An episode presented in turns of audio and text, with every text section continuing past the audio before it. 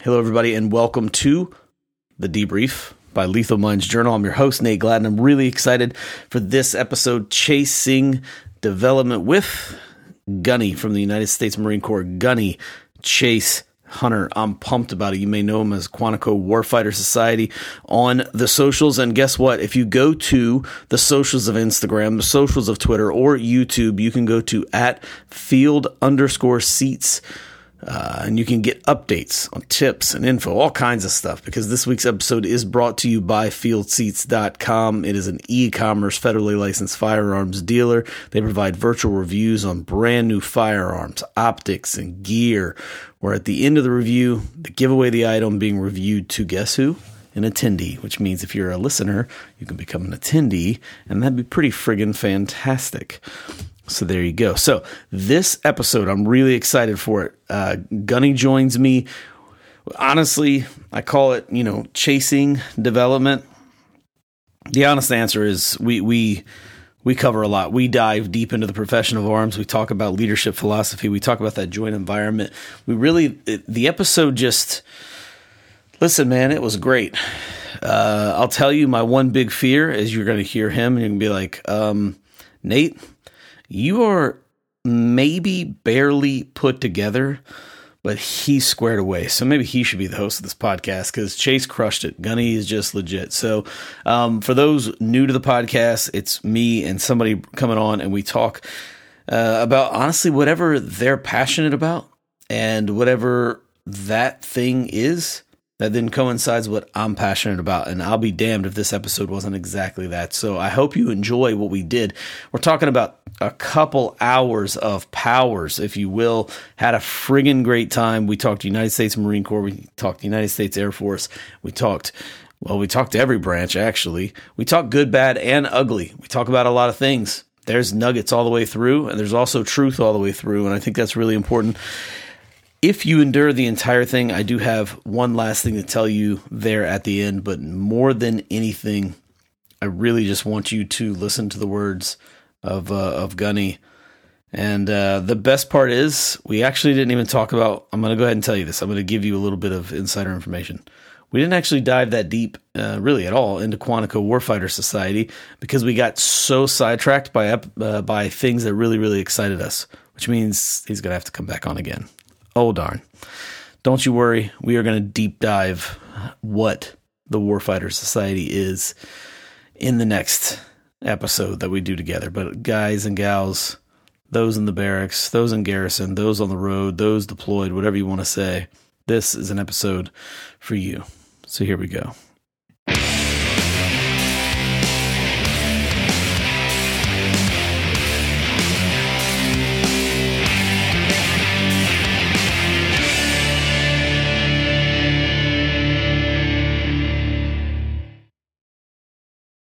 We'll just say we're going.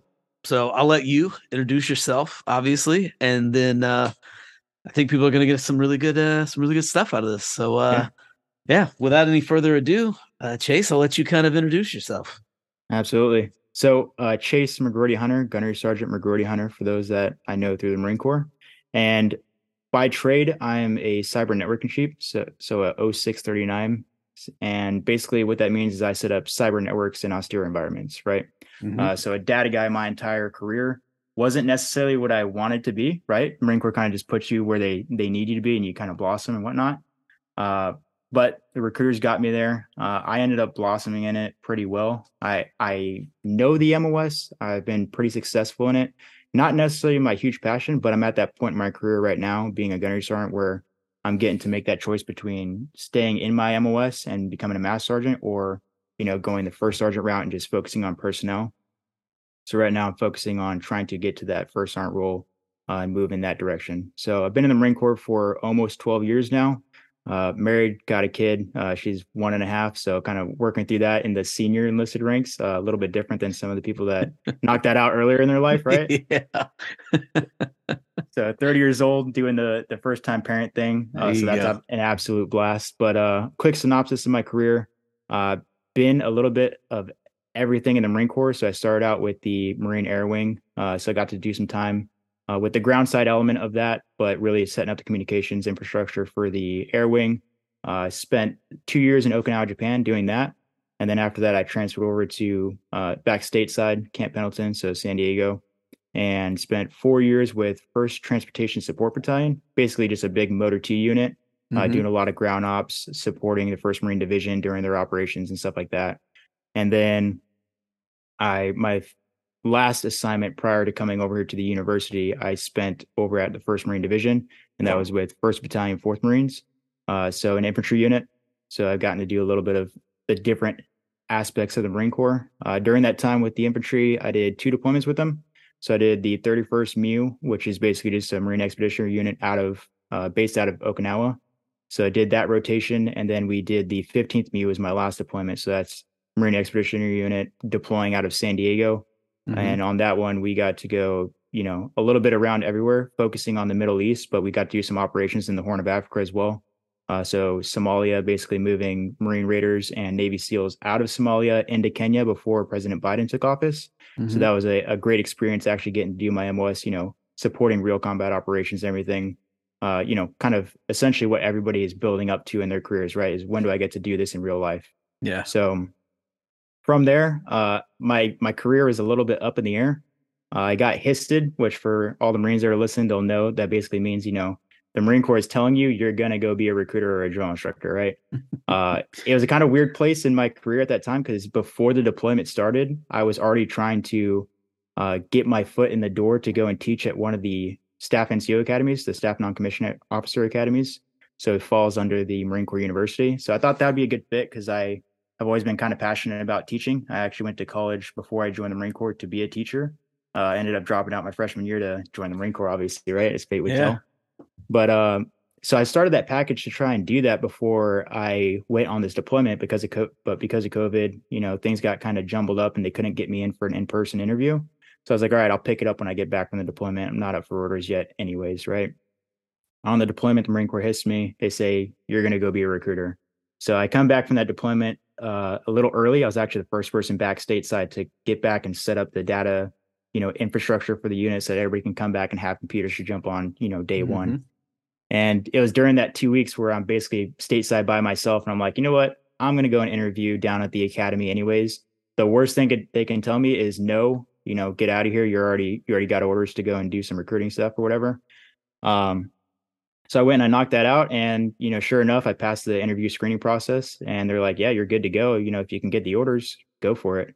And so I worked that out to where I was able to get the orders. Uh, it just hap- happened that, you know, my name didn't get pulled for the actual HIST. You know, they put it out there, but I didn't actually get the orders. And so I was able to get my foot in the door and I come over to the Staff NCO Academy. And I worked out another, you know, kind of drug deal to try and get myself over to Quantico specifically, because I've always been on the, the West Coast my entire life, born and raised in California. But I was like, I want to try something new. I want to go to the East Coast. My wife is born and raised in LA as well. She's a UCLA grad. And so she wanted to get out of California and try something new as well. And so we were just up for it. And I figured, you know, Quantico would provide a different uh, taste of the Marine Corps because it's mm-hmm. so close to the flagpole. You know, it's right there next to DC. Oh, uh, you're gonna be interacting with different types of people, different types of environments that you know you're not going to get in the regular Fleet Marine, Fleet Marine Corps out in San Diego or yeah. you know North Carolina. So I worked it out to get down here to uh to Quantico, and this is where I've been for the last year and a half now. I spent the the majority of that year and a half over here teaching the sergeant school, which is the the lowest level of our official academy schools.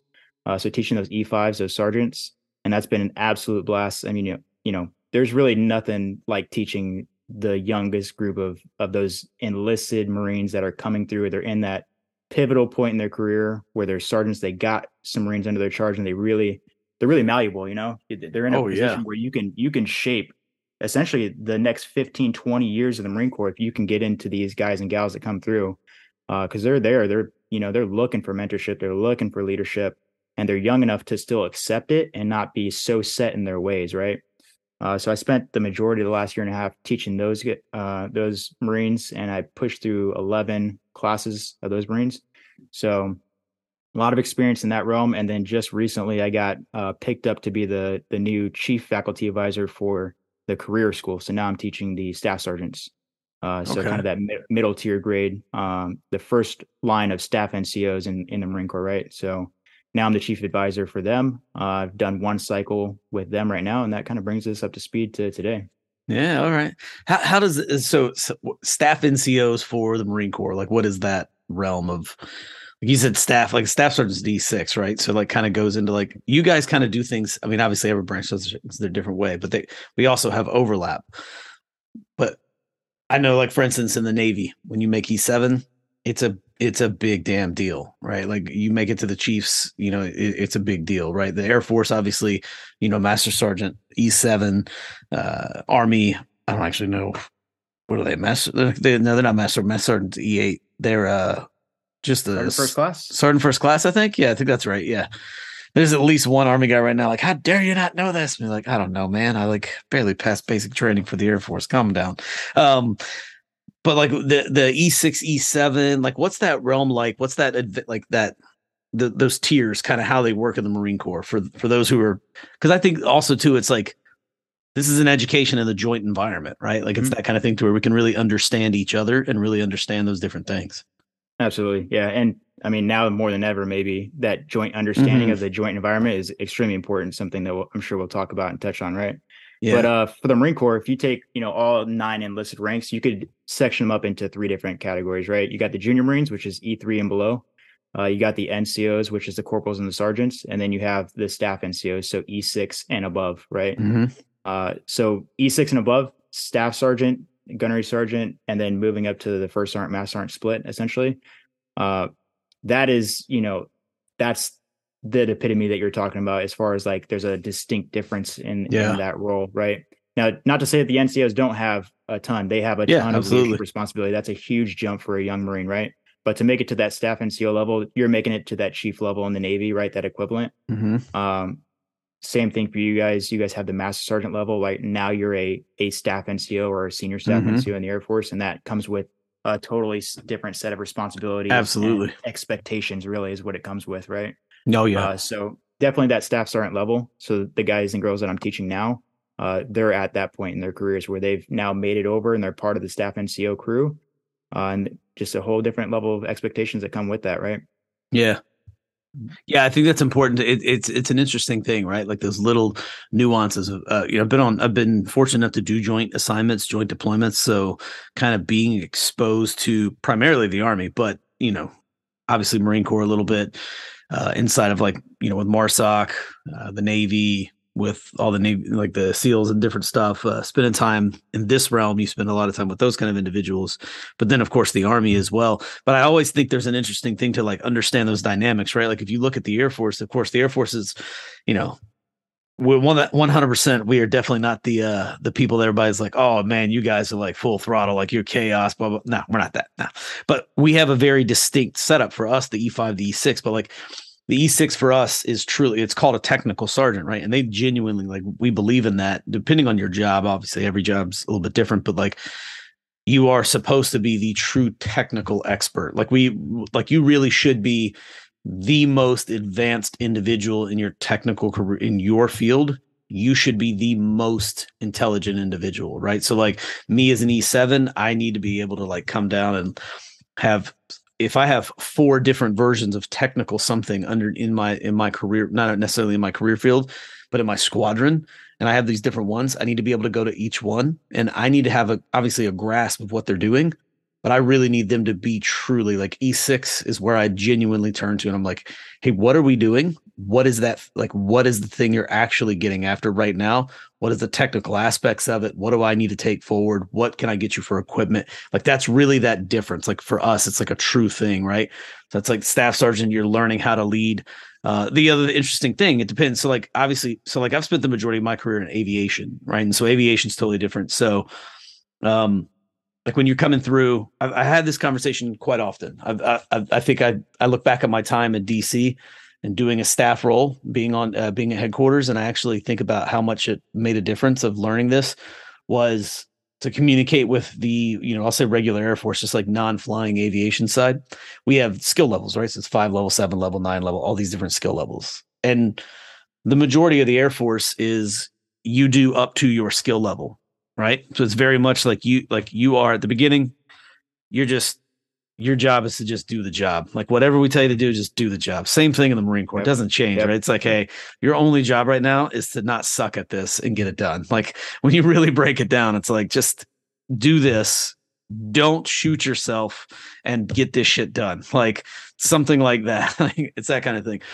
So it's the same thing for us. But the the aviation side's a little different because when you come out of school, it doesn't matter if you are an A1C, it doesn't matter if you are a chief master sergeant. So E1 through E9, when you come out of your school and you go to your first unit and you get mission qualled, you actually there's a couple little teeny things that are different. Obviously, there's like levels of instructor and evaluator and stuff like that. But as far as the job, the brand new guy that's been signed off and said he's good to go can go out and do as critical a mission as the most experienced guy in the unit. And that's like a little bit abnormal right? So like if i'm a eh, eh, the the way so like i spent most of my career as a flight engineer. So there were times when i'm flying along and i may have an 06 and an 05 and then you know 205s like you know i could have a navigator that's a lieutenant colonel. I could have a pilot and a co-pilot that are colonel and lieutenant colonel. And i may have two airmen in the back and i'm an e5 and they're asking if they can do something. I'm like no you can't do that right? Like that's a very abnormal thing, you know, to be like, hey, sir, like you can't actually do that. This is why, because uh, I'm supposed to be the technical expert on the airplane. Like, so it's those interesting dynamics. Um, but I think it's important for people to, so obviously any of the enlisted are listening that are in different branches to kind of understand, like, I can get a grasp of what the other branches do in different worlds. So if I end up around them, I kind of understand the angle, the the level they're at, like the responsibility. So like they understand, like, oh, if I'm if I'm sitting with a bunch of Marines and I'm sitting with E6s, I'm sitting with somebody who's truly made that next step into that other level, right? Where like it, it, it's an important thing to understand those different things. Um, and I, I, think that's something that has to that hadn't really been touched on. It's one of the things I think where like the joint, like if we if we all went to each other's schools or we actually spent more time together, and I think we're going to have to in the future. Um, I think that would really help like bridge some gaps and like really kind of like I don't know, understand actually what we need to do on the enlisted side whereas the officers they may get a little bit more of this exposure, you know. Yeah, no, it it absolutely does, right? Uh like I said, my two deployments were on MEUs, right? So I'm partnering up directly with the Navy, right? Yeah. And in the Navy, it's if you're not a chief, like you're you're just not it, right? You're, you're not just it not yet. it. That's uh, right. And so, like you know, the chief that huge community that they have going on over there with their chiefs, which is E7, E8s, and E9s for the Navy. Yeah. And if you're not a chief, you're not in the chiefs mess. Like they have their own like special absolutely these, these rituals and oh and yeah, I go to right? the chiefs mess here at our base because my brother-in-law's a chief and he's here on the base, so we we go together. Yeah, so. but both of my deployments, you know, I I deploy as a staff sergeant as an E6, right? And so in the Marine Corps, that's that's a huge deal, right? I have my own section. I am the chief of my section. Like that's literally mm-hmm. like my title, right? I'm the chief, the data chief. But when I go on a Navy ship, like I'm not a chief to the same regards as what they yeah. are or what they, they think it is, right? So there's always that interesting dynamic where it's you don't sit in the chief's mess, you're not, you know, a chief by our standards, right? But when we go into a planning and an OPT and we're actually like planning out an operation we're going to be conducting, it's mm-hmm. like, hey, I'm sitting at the same table as you. So having that joint understanding of, you know, maybe traditionally I don't fall into the same categories as you all, and that's okay. I don't have to get in the chief's mess, but understand when we go to the table and it's planning time, Mm-hmm. As a as a staff sergeant, as an E6, you have to understand that I'm the guy that's leading this portion, yeah. where I have this understanding. And if you don't have that joint understanding, that's the thing where you're starting to miss out on the that's cooperation right. that can happen inside of a, a role or a joint environment like that. Oh yeah. Well, it's funny. Like we talk about, you know, obviously you do like the Quantico Warfighter Society, so you've done that. We'll get into that. But like, it's mm-hmm. funny you were talking about doing data stuff at the beginning in an aviation wing, right? And I was thinking about the fact that like right now I'm working with a couple of my NCOs, a couple senior and junior NCOs, so E6s and E7s right now, and they're trying to develop an exercise like this like rather large trainer and exercise. And they talked about the other day. They're like, "Hey, is there any way we can get somebody else involved?" I was like, "What do you mean?" They were like, "Well, we want to do this other stuff and practice some, you know, maybe some different style training. I was like, do you want to do like air to ground? And they were like, that'd be cool. How do we do that? And I was like, I can contact some people I know in the Marine Corps and they could maybe talk to somebody. And depending on where you're going, you could connect with them and then you could practice air to ground communication. And they're like, oh, we could do that. And I was like, of course you can do that. Like, absolutely. Reach out to an.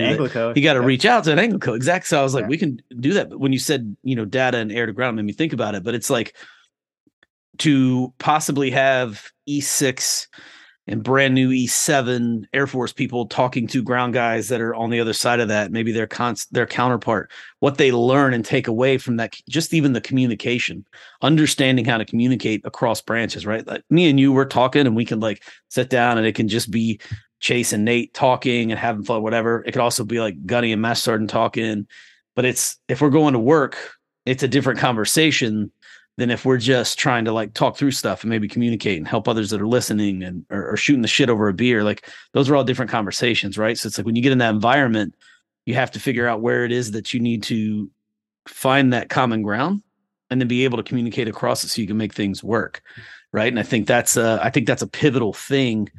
Uh, again, coming back to the next war, I think that is going to be uh, it's going to be more required than it has been in the past, right? Like as an aviator, I'm going to be around some people.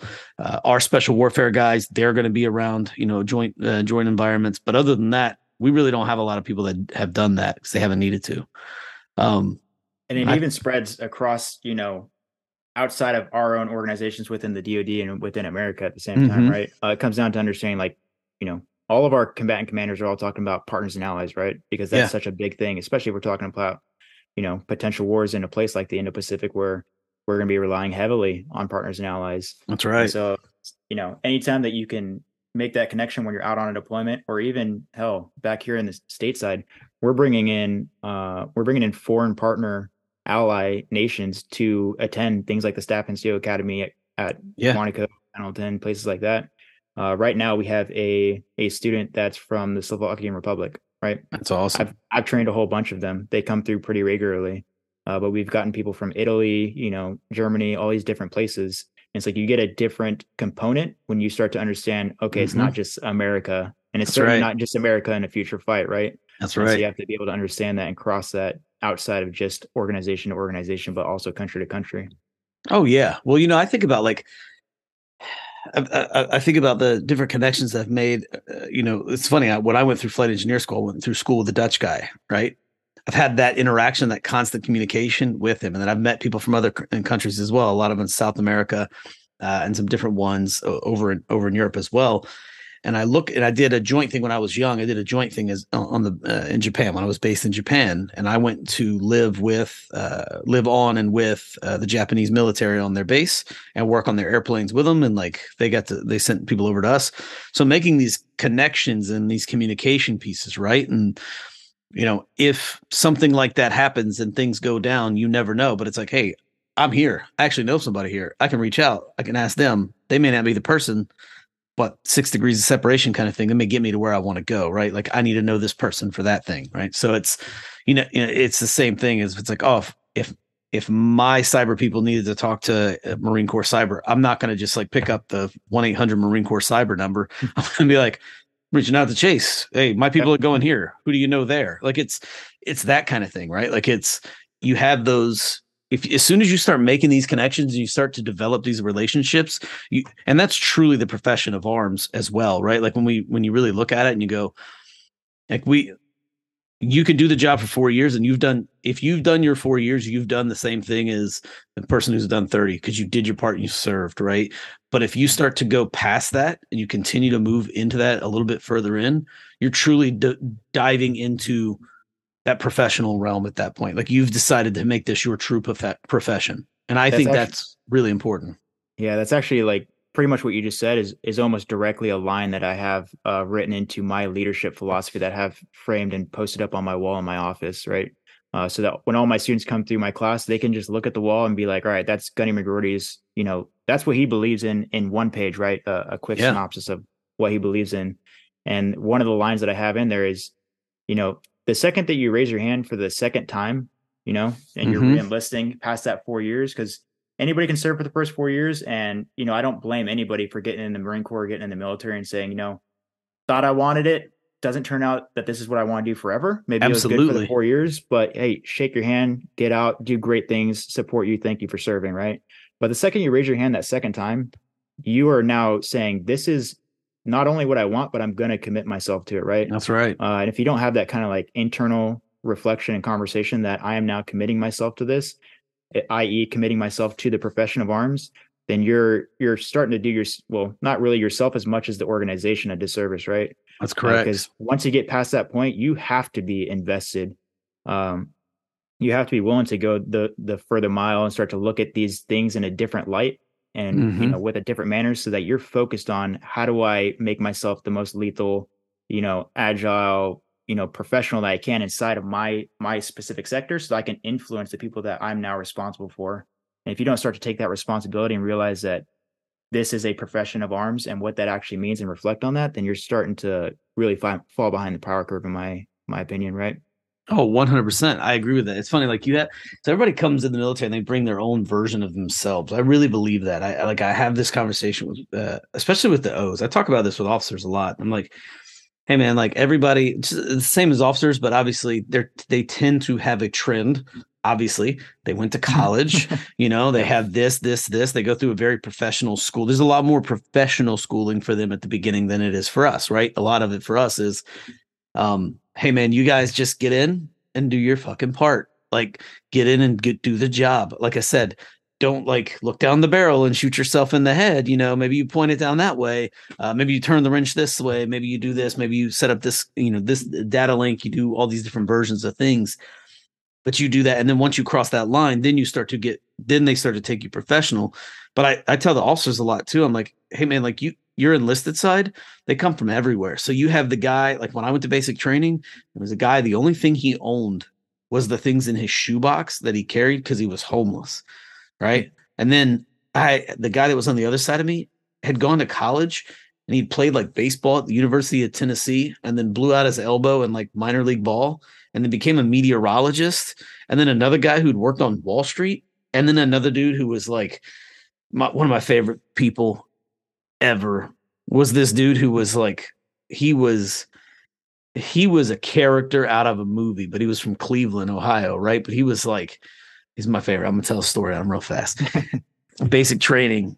Reggie goes in there and they ask him like he's the first person in our group, right? So you know, like when you get to basic training, they shave your head, right? Mm. Every military branch, they shave your head. Well, somewhere along the line, Reggie had never seen a military movie and he had never ever heard that they shave your head? Like he did not know that was a thing. Oh, he wasn't ready. He wasn't ready. And so Reggie goes in and the guy, he's the first in line. So the guy goes, he like Reggie had very nice hair. Like we're there for two days before they shave your head. I think it was like two days or whatever. It was like the second day they shave your head or something like uh, that. They right? Give, they give us like 20 minutes. yeah, yeah, So for us, it's like the first, cause like we get in at like two, I don't even know. It's like late at night and you get in and yep. it's all chaos and everything else. And then you go to bed and then the next day you wake up. So I guess it's like the first full day, right? So it's the first full day you're there. They shave your head. But Reggie's got like a nice set. I mean, he's got a real head of hair on him. He's looking good, right? And the guy goes, "What kind of haircut you want, son?" And he goes, uh, "How about you give me one of them uptown fades? Just go ahead." And he starts like describing what he wants, like he's going into detail, right? And the guy goes, "Okay," and then shaves his head down the middle. And Reggie starts crying. He goes, "Oh my god, what you do to my?" Like he just immediately like lost his mind. He's like, "Oh god, my mom was going to see this." He's like panicking. He's in total panic mode. He had no idea he was going to get his head shaved, right? So I, I tease all the time, but I tell him, I'm like, you know, somebody like Reggie had no idea what the Air Force, he didn't know what the Air Force even meant when he mm-hmm. joined, mm-hmm. right? Like he just knew, like I joined because my grandfather was in and he was my hero. And I wanted to be like my grandfather. So I wanted to serve right. in the military. Mm-hmm. And th- so you have all these different people that you're bringing together. So you're trying to mold them to get the job done.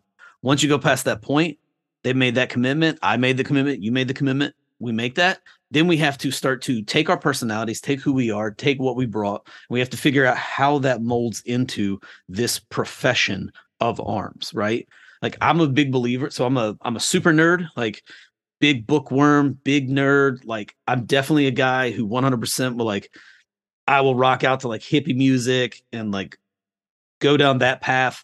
Then I don't know, like I'm I can be very eccentric with a lot of stuff, but then when I go in, I know I have to I know I have to do my job. I know I have to lead my people. I know I have to develop. I know I have to be a team player. I have to do all these things. So I have to my personality outside of work can be its thing. And then I got I come to work and it's time to get after it, right? And it's time to do those things. And I think you have to define what that profession of arms mean. Uh, I know for me, when I really defined it, like when I truly defined, I don't even say define. First time I thought like I actually have to define it. I was at a chief's induction ceremony. Uh, we had a chief that got in. Uh, I was I was young. I was a I think I was a staff. Maybe I was still a senior. So maybe I was an E four, but I think I was just made E five. And I go to a chief's induction ceremony. He he invited a bunch of his young guys uh, to come be a part of his ceremony, which was really cool. Like it was a really cool thing to go to this this big chief ceremony, and all of us mm-hmm. being like, "Oh wow, like this is what this is really neat." Get, get to be a fly on the wall, yeah. Yeah, it was cool. Like to to see it is like it really changed it. But there was there was um an army infantry officer that got up there and he was a guest speaker and then obviously they got into the chief stuff. Um, but he was t- talking about it and he was like no matter what you came in for no matter what you're doing no matter what it is he's like the military is only he's like the military is here for two reasons and two reasons only to take or save lives and that is it He's like all the other things we compound and add on top of it. He's like your specialty in your job. Uh, you want to use your college education. You want to give a better life to your children. He's like you want to explore the world. You want to you want to get a technical skill you can take as a trade back into the civilian. He's like all those things. But while you're here, you have to understand that at the end of the day, the only thing that really truly matters is you have to figure out.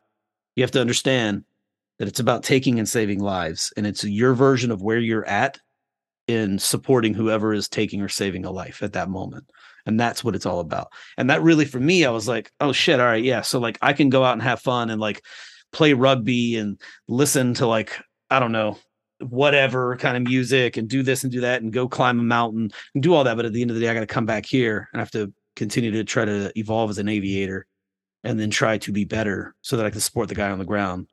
Like that kind of thing. So it was like for me, that was the beginning where I was like, oh, okay like this is it. This is where I actually know shit now officially have been told this is actually what it's about. And it like that was for me, that was truly a moment where I was like, this is where I start going forward and have to figure it out. Yeah, it sounds like it just gave you a way to frame it, right? Uh, One hundred percent. You got to think about like once you have that frame of reference and you've at least you know hit some kind of point, and everybody's gonna have like maybe not a a speech or something like what you had that put it into yeah. context for you, but everybody should have you know that revelation or that kind of point or that inject in their life where I need to think about this in a different light or at least apply some thought because it's very easy to go about, about the daily grind and not oh, yeah. really put a whole lot of thought or emphasis onto what is it that I'm doing here in the grand scheme of things, right? What does this organization really mean or what does it really exist for? Because uh, those are some pretty, you know, deep introspective thoughts you have to go into, right? Yeah, uh, absolutely. Uh, but everybody should hit that point in their career at some point in time. Uh, and you just hope that it would be sooner rather than later because I'm sure that you've seen it. I know for a fact that I've seen it, and it's it's a huge pet peeve of mine to see you know that person that's at the senior ranks that obviously hasn't gotten it yet, but they're mm-hmm. still here because they're still breathing and they still do just enough to get past and get the promotions and oh yeah and whatever. And it's like that person is you know essentially just not doing the best for the organization and other people around it around them see it too right uh, oh, but when yeah. you can sit down, you can say, you know, I'm going to take this seriously, which is which is what devoting yourself to the profession of arms should be, right? It's a serious matter. Uh, when you can do that, then you know, I, I, say like the second part of your career kind of starts, right? Uh, That's right. now you have that frame of reference. You're saying I'm devoting myself to this. You know, that comes with a whole slew of things. I'm going to now, I'm now going to be more mindful about the fact that I should be reading things, that I should be educating right. myself, that I should be attending certain schools. And when I attend these schools, I should take them serious for what they are, right? That's right. Uh, and that's actually kind of how I open up uh, the introduction chief brief when I when I get a new class on deck for the Staff NCO Academy. I'm one of the first pers- people to brief them uh, during their first morning, and I tell them like, you know, you're here at the Staff NCO Academy, and whatever you've been told about the academy, whether it's good, bad, and different, take this as your own individual opportunity mm-hmm. and understand like you're going to make of this whatever you're going to make of it. So if you come here with the right attitude, you're going to be able to take away great things, right? If you come in That's here with right. a poor attitude, you already just think that there's this negative connotation about being at the academic institute or whatever it is. You're not going to leave with anything because you're not coming with the right attitude, right? You can take anything, you know, you can take something good from even a poor situation, right? Mm-hmm. Uh, and so once you get to that point in your career and you start to value you know that you have an integral role and just finding out what that role actually means inside of the greater organization that's when things really start to take off for a lot of people. Uh, but it's trying to get them to that to that point right? And that kind of goes into mentorship and trying to lead people along so that they're not spending 8 10 20 years trying to get to that point. It's like hey we could probably get you there a little bit quicker if you have the right, right. influence along the lines. Uh, but that profession of arms thing goes extremely far.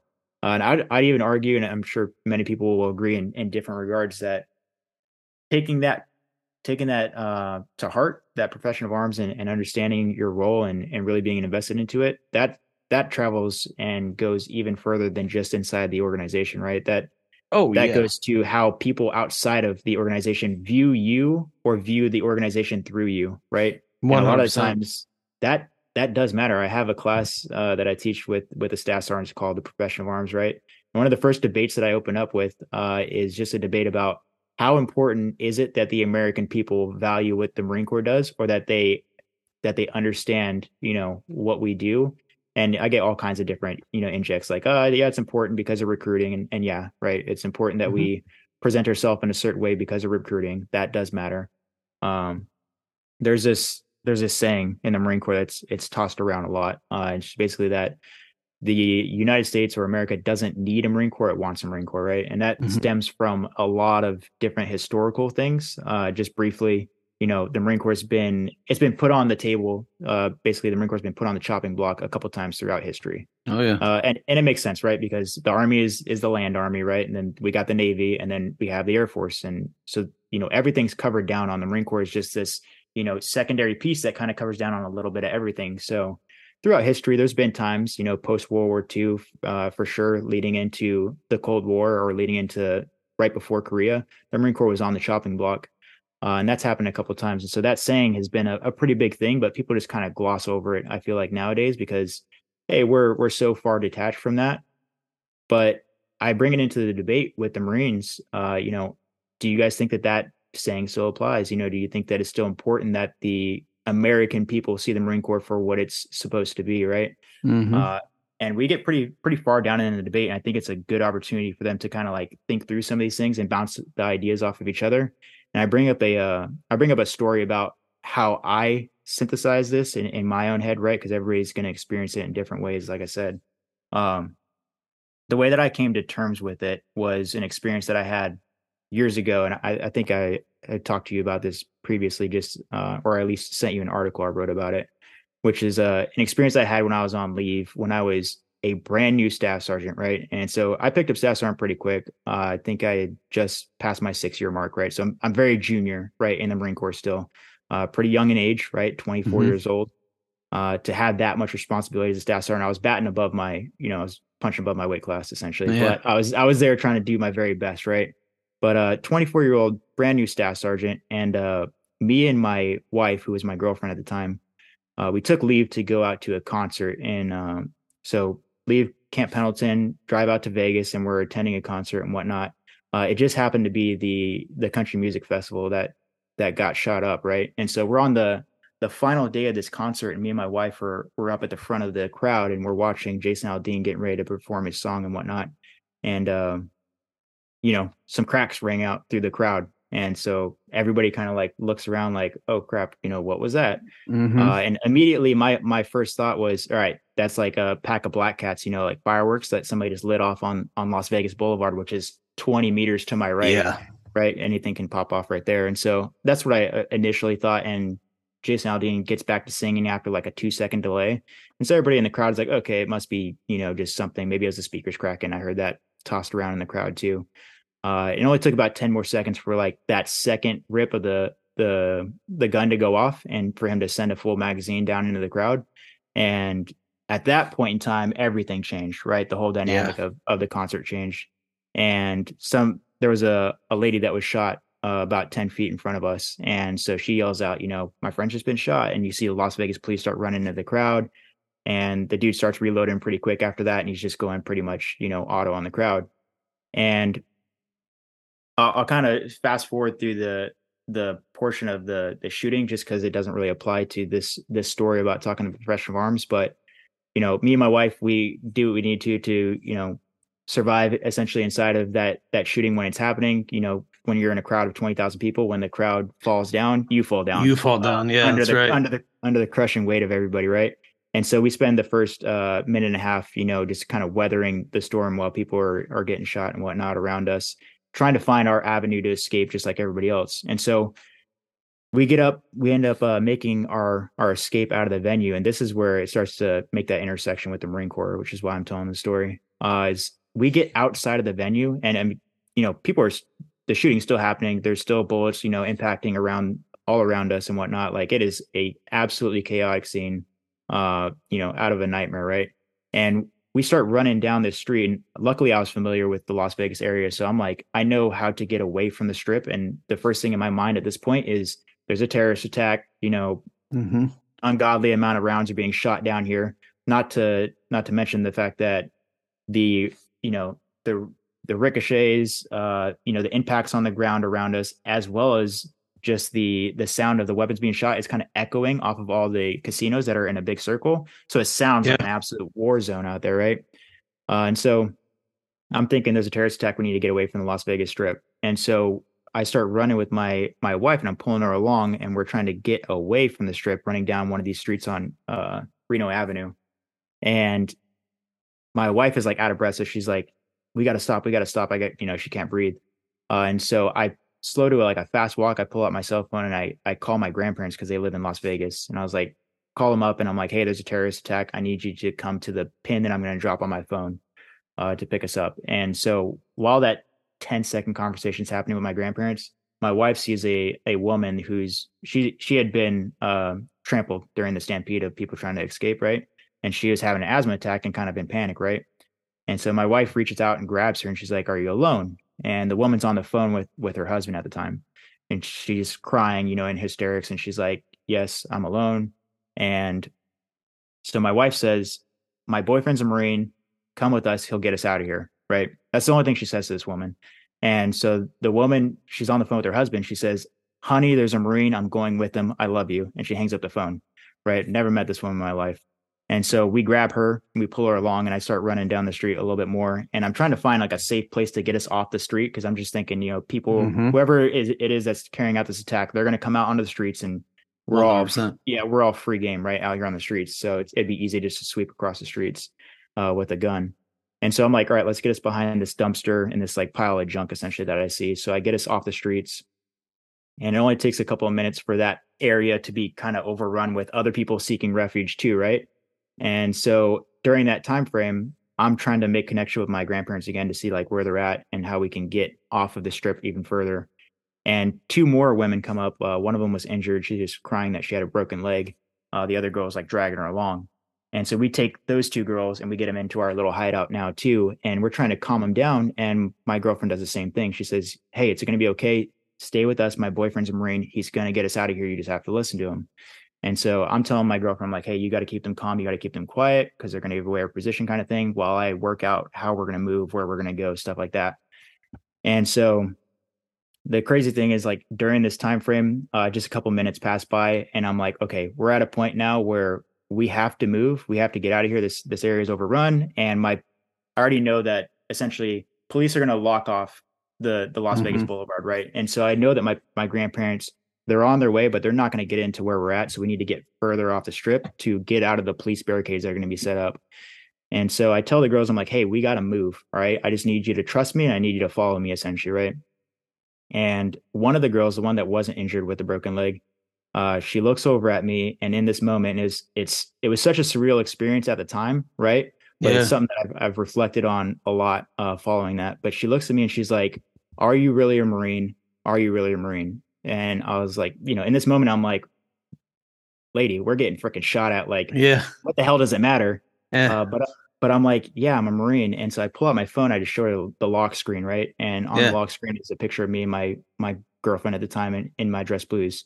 Yeah. And so she sees that picture and she grabs her friend, who the one with the injured leg and that's crying, and she's like, he's really a Marine. He's it's going to be okay. He's actually a Marine, right? Yeah we're in the middle of Las Vegas, right? We're not any we're 500 miles away from Marine Corps base, right? And so I I grab these these girls. Uh, you know, we throw the throw the girl with the the injured leg, throw her arm around my shoulder. My girlfriend grabs her other side, right, and we make our final dash to get out of there. Um, and so we we end up escaping the night, right? Uh, all of us uninjured, uh, you know, relatively, right? And it was in the months, you know, following that that I'm like reflecting on that situation. It's like all three of these women none of which are you know they don't have any family like because i got to know the the girls afterwards right uh, we stay yeah. in contact up until this day and uh none of them have family in the military. None of them know really anything about what a Marine is, right? Yeah. There's no there's no context there. It's just the understanding of what the public perceives a Marine to be, right? That's right. So I have that discussion with my students like it's important yes for recruiting. It's important that we are able to present ourselves as as this thing right for recruiting purposes and, and all that. Yeah that's the low hanging fruit when we look at why it's important to be a professional in the professional Yeah. arms and project yourself some way. Uh, but when you look at it in the grander pictures like the american people expect something of that too right? And that comes Yes. with, and that's not even just to say the american people right? If that's what the american people think that don't know really what a marine is or what a military person is think about what that means for our enemies overseas Oh, you know, our adversaries like we have a reputation to uphold for a reason right? And when we are 100%. not able to do that uh that's when it becomes a problem right? Because i was asked to give a uh, a speech to a a big lance corporal seminar. There's like 120 graduates so there's like 800 people in the crowd. Uh, and this is just right after i i was awarded the the navy and marine corps commendation medal for for heroism for that night, right? And so like everybody in the First Marine Division kind of knew the story at that point, and so they're like, "Hey, would you be our guest speaker?" I'm like, "Yeah, of course, right." Yeah. Uh, I was nervous as hell, right? I have a young people yeah. No shit. I'm like, "Oh man, this is like this seemed like a good idea, but now shit. Like Yeah, this is before I'm was instructor, so I was not about it. Uh, but I, I was like, "Yeah, of course I will," right? Uh, and so I'm telling this same story to them, um, and I'm trying to peel back like the importance of this for the, these young lance corporals that just graduated their first course, right? And I tell them it's like, one, these these women they didn't know me, right? They just Mhm. knew I was a Marine, and that's all they knew.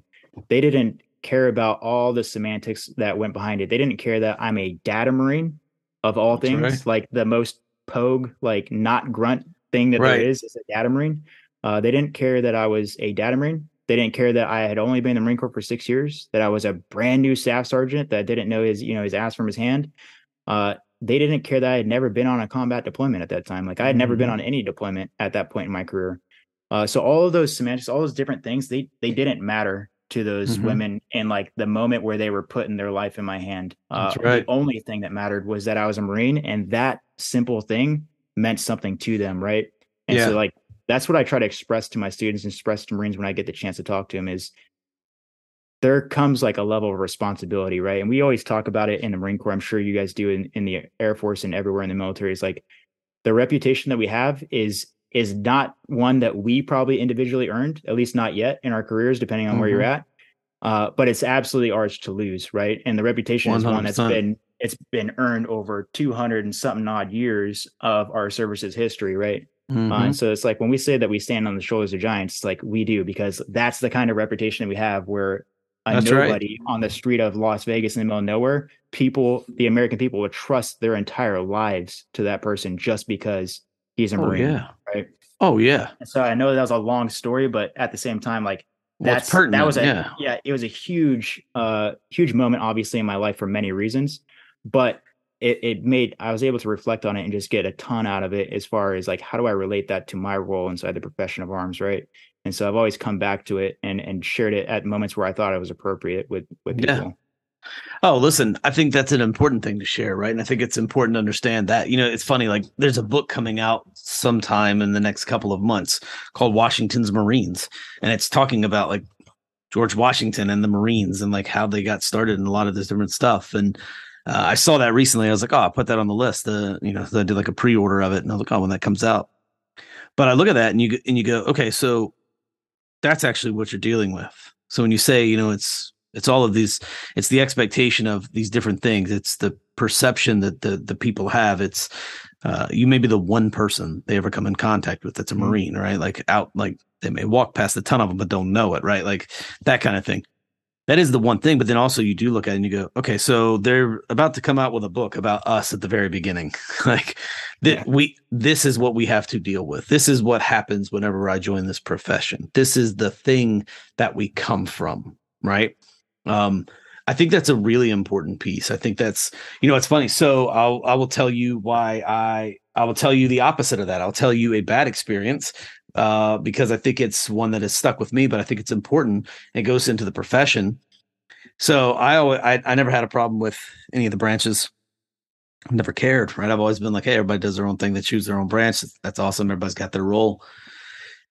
And I've seen some really good examples of what the United States Marine Corps can do and what the United States Army and what the United States Navy and, and, what they can really do, right? Good, bad, ugly kind of thing. But I, but I was very impressed with everybody for the most part, everybody that I worked with.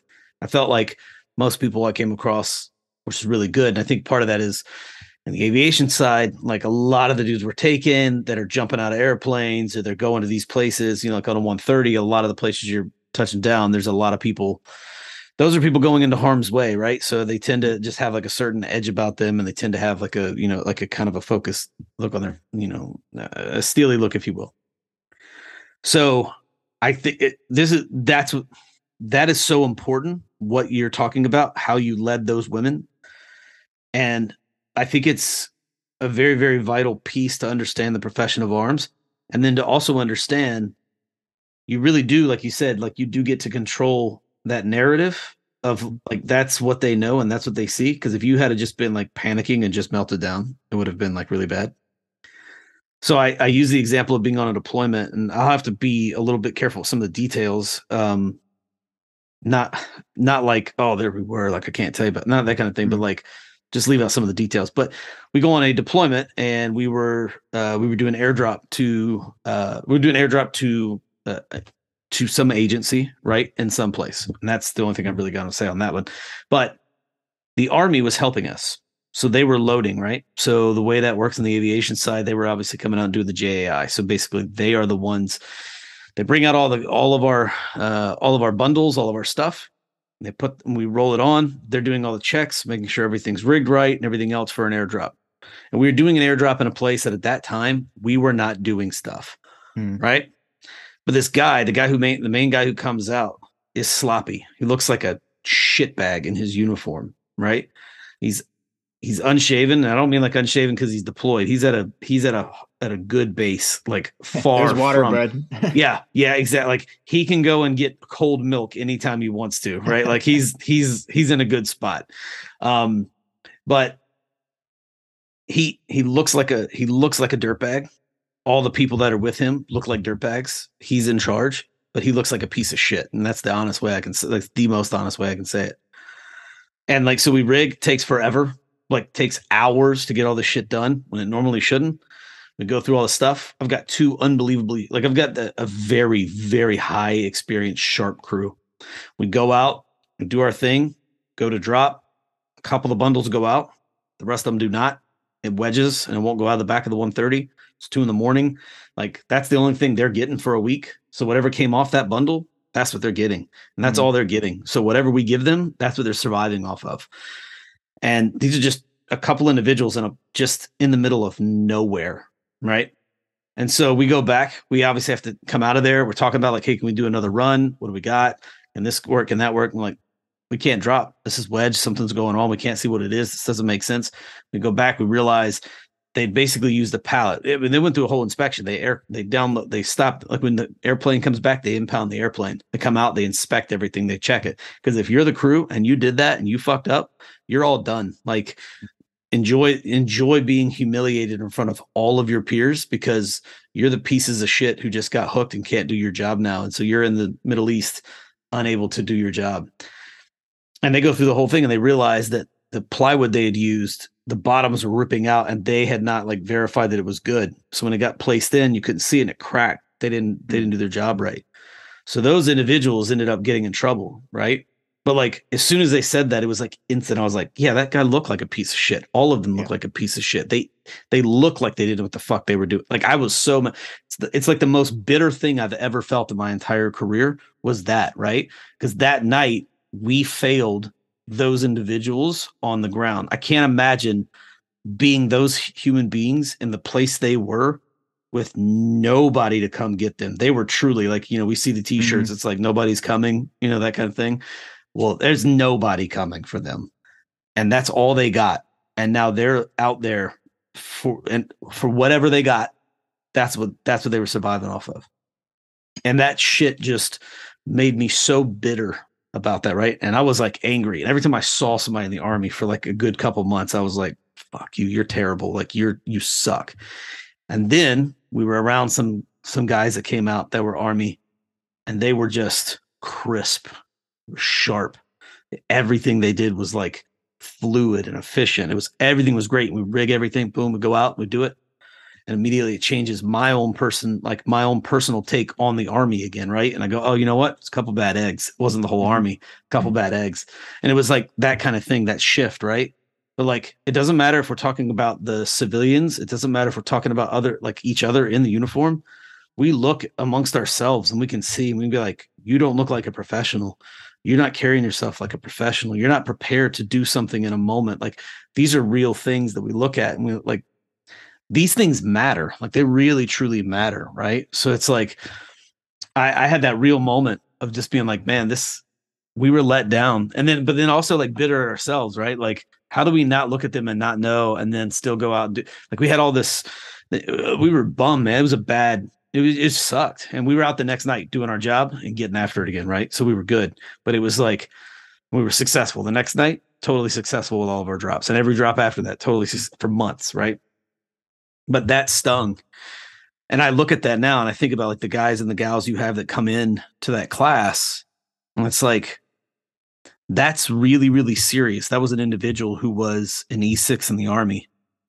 And like if you're going in and you're sitting in those classes and you're having to decide whether you're taking Gunny, you know, the Gunny seriously when he's talking to you or not, it's all of those little involvements because that is a person who like never thought though like what they did. Like I guarantee you that guy didn't think that what he did mattered. Mm-hmm. Guaranteed, he's like, uh, who gives a shit, man? I'm just on this deployment. I just want to go home. I don't care. I'm at this base. Like, I'm sure he was thinking like nothing that I do is nothing that I do matters. Nothing that I do affects anything. And then that happens. And you directly affect the war and you directly affect human beings on the ground doing their job. And it's the same thing as that. It the way that you've carried yourself in those six years, the way that you've uh honestly, the way that you've made your your own now wife, but your girlfriend at the time, comfortable enough to then say it to other people, hey, he's a Marine, he's gonna take care of this. Right. Like even that, like you know yeah, and I, I, think one of the craziest thing I, I, tell this this part of the story to you all the time is like at that point in time me and my my wife we had been dating for like six months she's. You know born and raised in la went to ucla didn't even know the marines were stationed you know 60 miles below yeah. la she knew nothing about what i did or what it meant to be a marine she just had that yeah. civilian perception too right now she knows you know a lot more about our life after six years right but uh, back then she was just like one of those civilians too. Like she didn't know, she just knew it meant something, right? That's uh, right. But but your story paints out, you know, the the opposite, right? The inverse, which is it is so easy to chop down and whittle away at the reputation, at the profession, at whatever, because absolutely it happened in one instance with you, uh, and say that other army crew doesn't come out and you don't get that other you know converse experience then oh, yeah. what is the perception that you're left with you could be still talking about you know the army sucks six seven eight years later for the rest of your absolutely career, right? absolutely oh that's real like that's and that's mm-hmm. a real thing right like that's the perception and like i don't know that's that's there's a there's a level of professionalism that goes into it you know every branch has the good the bad and the ugly of themselves but that they're more familiar with and more intimate with than anybody else right like, but my picture of the United States Marine Corps after 22 years of doing this, my picture of the United States Marine Corps is I know that when they show up, all I have to do, like, again, spent most of my career on an airplane, right? Hauling people all over the world. I can tell you right now, the worst group of people that you could ever put on an airplane are Air Force people. I hate them with all of my soul. I hate them. When we show up somewhere and it's Air Force people, I'm like, fuck these guys are idiots. They're going to ask for like the in-flight meal. They're going to be stupid. They're going to say dumb shit. And they always do. They always do. The Marine Corps shows up. All you have to do is walk back there. Who's in charge? And all you have to do is find that one person. Mm-hmm. They all point at the person. Everybody knows who it is. They already know. They're defined in their professionalism. They all point at them and then they go that person. You walk to that person you go i'm going to need this many on this side this many on this side. You're going to sit them like this. You're going to do this. You're going to do this. You got it? Yes sir. Got it. Boom. Done. It doesn't matter if it's an o. It doesn't matter if it's a senior e. I know i'm going to get guaranteed i'm going to get the result that i'm after with the united states marine corps because they are professional at all times. Right? Now you may have dirt bags in that same crew. There may be like one turd that everybody knows is a turd but i don't know who he is right like I don't mm-hmm. know that because my perception is that hey, they're squared away because they are. I've never in 22 years and a lot of deployments and a lot of interactions with the Marine Corps. I've never one time had to then go back and be like, "Hey, man, do you not know how to count? I said I yeah. need this and this. Like, I don't have to. I never have to do that, right? Like, it's always. I'm like, even little things like, "Hey, we're gonna be tight in today. You're gonna be zipper effect. Like, knees in between crotches like you know what i'm saying? Like yeah we got you like boom. And they're all just tucked in everything. They don't like there's no questions right? Hey when we get there we do this. This is how you're going to get off the airplane. You got it? Like if i'm dropping you off in the middle of the night in like afghanistan or syria and it's pitch ass black and there's nothing out there and i don't have to worry because i know everybody's getting off the airplane and we're going to be off the ground we're a giant target. If i'm going to be off the ground in three minutes because the United States Marine Corps is going to take every like if I don't tell them not to, they'll take the rollers. Like if I say get everything off this airplane, they'll take my damn seats with them. You know, like they'll take everything. I told them to get everything off the airplane. He'll take it. So like they're no joke. And it's like, all right, cool, got it. So I know I'm dealing with a professional organization, right? And so I think that's a real thing. I think it's important, those understandings of like different branches, you know, like I want people when they come to the Air Force. Uh, of course, I want them to tease us about the chair force, right? Of course, I want them to tease us about how easy everything is for us. It is, but I also want them to look at us and be like, they got a lot of smart people. They're like supposed to be super, super technical and really, really smart on these things, right? And yeah, that's and they know their shit too. Yeah, and they know their shit too, and that's what I want, right? So like, I want people to come to the aviation side and be like, no matter what, we're getting there safe, right? It's like you don't know where the hell I'm taking you. Like I guarantee you, if there were times that some of the people knew where we were landing or like what was around us, they'd be like, uh, this is not cool, man. I don't like this. Be like, yeah, no. If you could actually see outside right now, you'd realize that like that's a giant wall right in front of us, and we're barely going to skirt over top of it and then drop in and then land.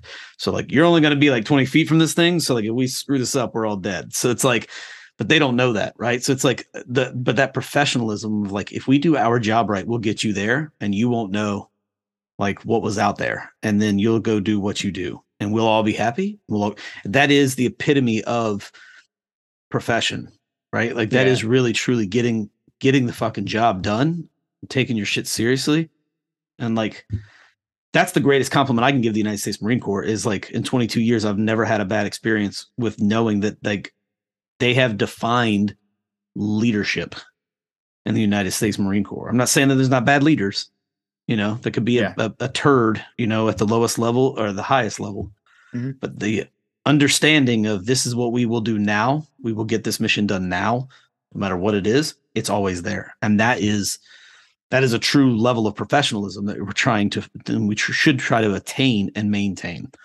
you know yeah and that that's really what i love about my job right now in the marine corps is is being at the staff nco academy like there's a way to to transpose that onto your junior marines you know when you're leading them out in the fleet and whatnot uh, but it's it's so intermixed with what's the mission what's my responsibility what's my task for today like all those other things are those competing requirements it's like mm-hmm. here at the staff nco academy my whole job is just to talk about you know the profession of arms leading mentoring guiding providing conversation you know providing a dialogue or or an environment that allows for a dialogue to have Marines kind of play out these ideas and riff off of each other to figure out like, oh, well, I didn't think about it that way because you have a different perspective than I do, and you come from a different, you know, background than I do. So that's what I absolutely love about being in the role of professional military education because it is it is our entire job is to discuss that and to get Marines discussing it, right? More importantly. Mm-hmm.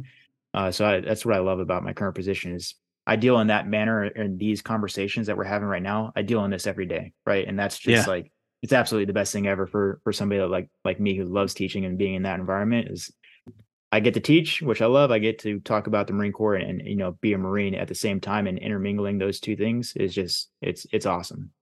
Oh yeah, it's well, it's a yeah. I've I've always loved I love being an instructor on an you know an, an air, uh, like an aviation instructor and like actually being on a crew and teaching people. I love to see that development and, and watch them and see what happens, right? And like you start here and you suck. Like you suck on day one. You're not going to be a good like.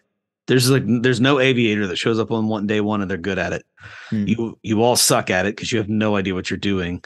But if you pay attention and you learn, and I can and I can actually instruct you in a good way that that you're able to receive it and actually then get a result. And we work towards this over months and months and months. By the end, everything's fluid, everything's normal, everything's good, right? And that means that I've done a good job instructing, but it also means that like you truly have learned how to take instruction. You've learned how to do the job the right way. You've learned how to become a professional and that kind of thing, right? Like that's a special like that's fun. Yeah. And I think it becomes all the more important, like when we have discussions like this, and we, where we really tease out, like, "Hey, what does a profession of arms mean?" You know, and getting people to to kind of buy into this and understand, like, you got a bigger role is like this becomes all the more important when our advantages that we've had over our adversary, you know, historically, at least in the last 67 years, mm-hmm. when those technological advantages start to decrease and, you know, relative polarity starts to happen across the spectrum, uh, you know, our commandant has he's put it out there a ton of times. I listen to him speak every time I get the chance and and I watch, you know, the videos if I can't be there in person, right? Uh, and one of the the key things that he is he has fleshed out over his tenure as a commandant is that with this decrease in advantage in all these other areas that we've historically had, we have to really double down on what our centers of gravity are, right? And our mm-hmm. center of gravity, essentially in the Marine Corps, and, and, I think in America in general, is the individual, right? And absolutely, certainly when we're talking about the the military, our center of gravity, our our decisive advantage that we have over the the adversary, is our individual, the thinking man and woman on the ground that wears this uniform. Uh, and so that's where I love the position that I'm in right here is because I'm working on that center of gravity every day when I influence Marines, when I talk to them, when I get them to That's right. understand that they need to be a thinking individual. Uh, because if you don't focus on that, then that, you know, the center of gravity quickly becomes a critical vulnerability if you don't invest in it. Right. Absolutely. Uh, so that's, that's, kind of been, you know, my mantra as I, as I work my way through being an instructor is this is important because of this. And that's why I'm focusing on it so much. And I'm, I'm glad to see like the Marine Corps, you know, and, and I can only speak, you know, to an extent from my perspective in the Marine Corps is like we've been focusing on that a ton is on the individual. How do we make the the individual more lethal, Absolutely. more agile, you know, more competent?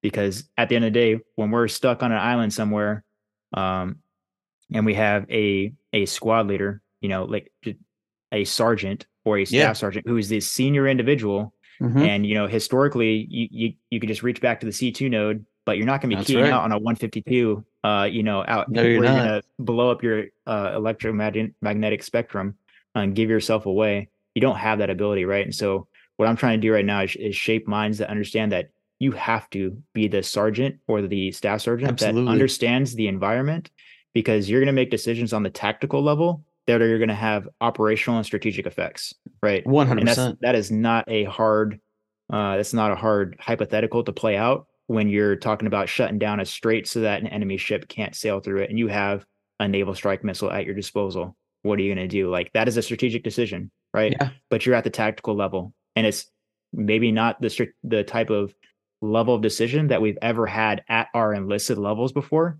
at these mm-hmm. more junior levels this is a decision that you know a regimental commander had to make you know that's right. not even not even five or ten years ago to make this kind of decisive strike against an enemy. That's right like, this is quickly becoming the reality of what we need to prepare for.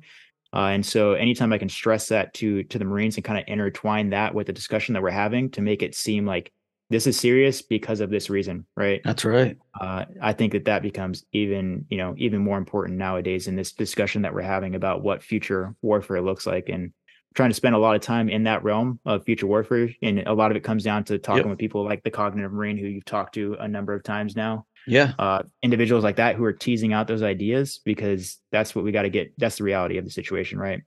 Oh uh, yeah. So, yeah, one hundred percent. And I and I try to spend as much time trying to talk to people outside of my own branch to really understand those things, and then of course bringing it back and talking to mine. I know my guys. You know, I, I keep speaking about some of these individual these direct individuals these three individuals that i'm really working with day in and day out right now obviously working with a lot of people but like those three are trying to design the next warfighter um what they're trying to do is define an exercise and build it mm-hmm. based off of the future warfight and these are two e6s and an e7 and they're going above and beyond and they just briefed the 06 the other day and he was like that's fucking great, man. Like what you guys are coming up with is great, right? But they're trying to talk about, like for us, it's ACE, right? So they talk about this agile combat employment, which is like a big new thing. But one of the things I did was I slapped down 2030, like I slapped down Force Design 2030, and I was like, read this and read ours and see this interchange. And I was like, so what we need to do is you need to start getting smart on these things that the Marine Corps really cares about because we need to then start communicating with them. The human element at our ranks there's nothing that says that we can't get smart together and figure out how we can communicate. We can't, and you know, and I talked to them they're like, oh, well, this and that. And I was like, listen, trust me. Like, so I'm an airborne radio operator by trade, right? I'm like, hey, um, trust me. You can you can make these lines of communication. You will be doing this in the future on these other airplanes that you've not been doing this on. As these new airplanes come on and they have these different things that they're going to be doing, um, it's going to be variable platforms that they're not used to having with capabilities that they're not used to having that are going to require uh, skills that they're not used to having right? And so it's a very big jump, right? I'm like, you know who's going to teach you this kind of stuff? These individuals over here, this, this, and this in the Air Force, and these kind of individuals on the ground. And the individuals who are the best at it right now are the United States Marine Corps. So we need to get smart on those things. We need to try to start to figure those things out so we can start to communicate over these lines and start to define them, right? And so I talked to them about that, and then we're trying to work towards that. And that will be one of the next steps we get to. But then at the same time, I'm like, okay, cool. The other reason why we have to get smart on this is because and and this is a big thing for me is this whole like like you said there'd be a there'd be a sergeant on a on an island in charge right? But he'll already him or uh, him or her they'll have already had marching orders. They'll have already been told hey when you're out there you'll have to come up with this and these will be your these are going to be your critical points but like these are the things that you have to know right? So it's this this and this.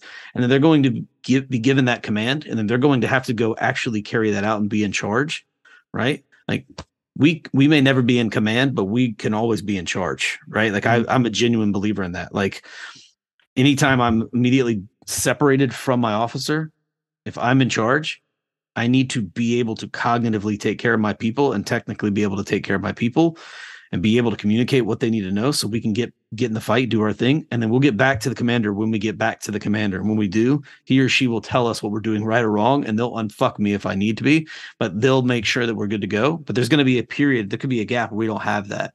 The next war, it's going to be very interesting, right? We'll have individuals on the ground in the Air Force that are on the ground right next to Marines on an island because they're going to be the technical expert of aviation. When that airplane lands on the ground, they're going to know what what needs to be done they're going to have to sit on the ground. So they need to be smart about how to interact with the United States Marine Corps, right? Like they need to know how to deal with talking to ships. They have to learn these kind of things, right? This is different, right? So we have to get better at that. From the Air Force standpoint, I'm a big believer that we need to be communicating because so it's funny, aircraft commander. So once you know you become a co-pilot and then over time then you become an aircraft commander right? And you can become a mission lead a mission commander all this different stuff. So if you have like multiple airplanes somebody on board is the mission commander. So they may be maybe five airplanes. Somebody's in charge of the entire thing. They're the flight lead right? Mm-hmm. they're the actual overall the commander but then there's an aircraft commander right? But when these airplanes go out in the future they're going to take off and they're not going to have any communication with anybody. And that aircraft commander is going to have to be in charge. And depending on what airplane you've been on like if you've been on a if you've been like a CV22 guy, or if you've been like a C130 guy, or like a like a helo, any form of helo guy, you're used to going out and you are operating on your own. But if you're in almost every other Air Force platform, you have somebody else you're reporting to. This battlefield commander. They talk about all the stuff I've never even heard of it. Sometimes they're like, "Oh, the package of this and the battlefield commander," and then I'm like, "The C 2 I'm like, what are you talking about? Like, when you leave, you're just on your own. And they're mm-hmm. like, "No, you have a person. Like, you won't have that." So we have to then define that and teach the aircraft commanders that, right? And be like, eh, so I've been having that conversation too. I'm like, hey, you do realize that second word means something. You're in command. They've they you're congressionally mandated, and then somebody inside of your unit said, You are the commander of this airplane and these human beings. Go out and do the mission, and then you make the, the the command decisions when needed, right?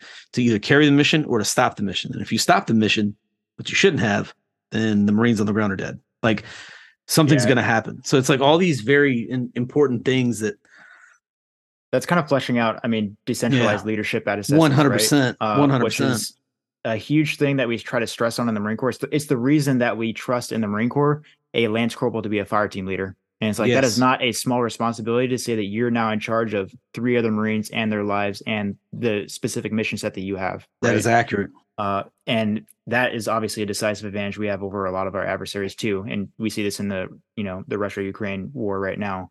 Uh, as decentralized leadership means that yeah. generals aren't getting killed on the battlefield because they don't have to be out there, kind of thing, right? exactly you right. See that painted out, but uh, I mean that you were kind of fleshing out the difference between command uh commanders and, yeah. and leadership, right? Command and leadership. which is something that we were kind of talking about offline before we started this, right? Yeah. Because uh, there is a difference, right? And you know, as a commander, you have a different level of responsibility. You know, you yep. can be a commander and be in a leadership position, right? And and mm-hmm. lead. Uh, but command is something different. And I think I've heard a couple of your previous podcasts where you're talking about that responsibility at the end of the day lies with that commander mm-hmm. of the aircraft. I thought that was probably one of the most succinct ways I've seen it put is like they at the end of the day they're the one answering answering for absolutely whatever did or did not happen, right? Absolutely. Now, our, our role, usually on the enlisted side, certainly, uh, is to execute leadership in your own capacity, whatever that capacity means, right? And that a lot of it comes down to job specifications.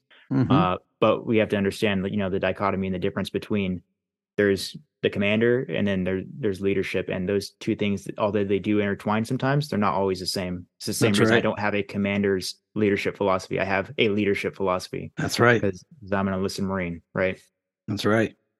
Well, and that's you know, it's a you know, I look at it, and, uh, I go back to a, a, bit of my career and I go back to the being a flight engineer, right? And I look at it and I go, okay, so on the airplane, when I'm flying on a like when when you're flying on a C-130 in a deployed environment, even at home, it doesn't matter. But like especially when you're deployed, it's a hard crew, right? So like there are six of you that are together, and you're together for the entire deployment. Like you're together. So there are three O's and three E's. It's a very unique thing, right? Like it's it's there are three O's, there are three E's. You become a brotherhood, a sister. You become a family. Like it doesn't matter if it's guys or girls. You become this like intertwined. You you do everything together. Like you're sitting in your hooch together. You're shit. And You just shit talking each other together. You're going and like walking to the chow hall together, or you're trying to work out together, or you're going to the you're going to mission plan together. Everything you're doing is together. Everything, mm-hmm. right? And so you you you grow this cohesive family, and everybody has a piece, right? And so as a flight engineer, my piece is to actually be the technical person on the airplane to truly understand what the airplane's doing, right? So if I lose this hydraulic system, what does that mean? What did we really lose? Can we still do the mission? Can I get the ramp open so we can drop the stuff? Or did I just lose the ability, like through that hydraulic system? Did I just lose the ability to drop that ramp? Because if I did, I need to tell that's a whole different thing for the commander to decide, right? So I know that. I know if the flaps aren't working. I know if there's an electrical problem. I know if an engine goes out. I know if the generators start to go offline. Do I just shut down a generator? Do I let something else pick it up and electrically run it? Like all these things are running through my head, right? At all times.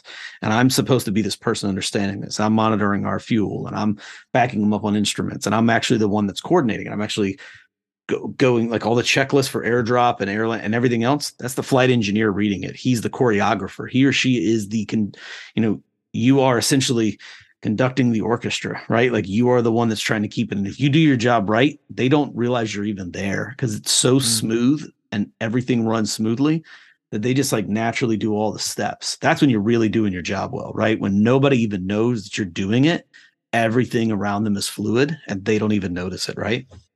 And so that's what's going on in the brain. But at no point, at no point ever. They've asked my opinion, I've given it, and they've followed it. They've trusted me. But at no point ever did I say, that system went out, so we're now going to do this. Ever. I've suggested it. I've been like, hey, sir, just so you know. And ain't even sir, right? Like on the airplane, it's pilot, eng, nav, load. Like we don't call each other by there's no rank, there's nothing. You're just you're just that. Right. So it's it's it is on, and that's on purpose to get rid of rank so that you don't try, somebody doesn't get a halo effect. They don't actually start to like, even though they're the commander, they need to just be called a pilot in that exact moment. So everybody's on even ground. So you're doing everything together as a crew. And then you go into those roles, right? But I don't dictate that we don't land. Right. If I tell them, hey, I got that engine. If we shut like if I shut that engine down, we're on three. We can't do this. Hey, if we keep that engine going, what happens? Well, we're going to have some power issues. We're going to be able to get on the ground. Once we take off, I'm going to need to shut it down. Okay. So, but we can get on the ground. Uh, yeah, we can get on the ground. Like I'm having a conversation with it. Mm. Okay, then we're going to do that. Right. But if you ask me, should we do that or not, based on my experience, based on the system, no, we shouldn't do that. But if the commander says we're going to do it, and I know I can maintain that, then my job is to maintain that piece of equipment, but it's not to command and decide what we do right? If if he or she says we're going to land the airplane and it shits an engine and we can't get out of there, that's their fault. They're the one that owns that. Period. I think uh, a lot of the times that's that's where mentorship comes in, right? And, yeah. this is it's kind of a weird to bring up this this topic inside of this the context of this scenario that you just push out there because you're talking about a an enlisted marine talking to an officer, right? Yeah. But I think it's it's almost more vital when you talk about this this role of mentorship in this context because it's not always viewed like this on the enlisted side. And I can only speak from my own anecdotal experience and what I've observed, but in my observation, the the roles that I've been in, I've seen where this has gone wrong, where enlisted personnel, certainly at the staff NCO ranks, uh, you, maybe the more junior staff NCO ranks, where they, you know, we have this this belief that hey, I'm in charge of my section because I'm a staff sergeant. I got all user experience, and then I have a lieutenant who wants to do something mm-hmm. some way, and I'm telling them they shouldn't do it, and they're telling me, you know, they want to, and then you know things get conflated, and you know the staff will, you know, in broad brushstrokes, tend to write them off, right? Mm-hmm. When really that's a role, that's your role right there to to mentor, right? That's uh, to exactly mentor right. mentor up the in the chain of command. Because uh, if you fail to do that, and I've seen it, and I've probably been a perpetrator, you know, in times in my career too, where I didn't understand my role as a junior staff sergeant that I had a role to influence that lieutenant. That's right.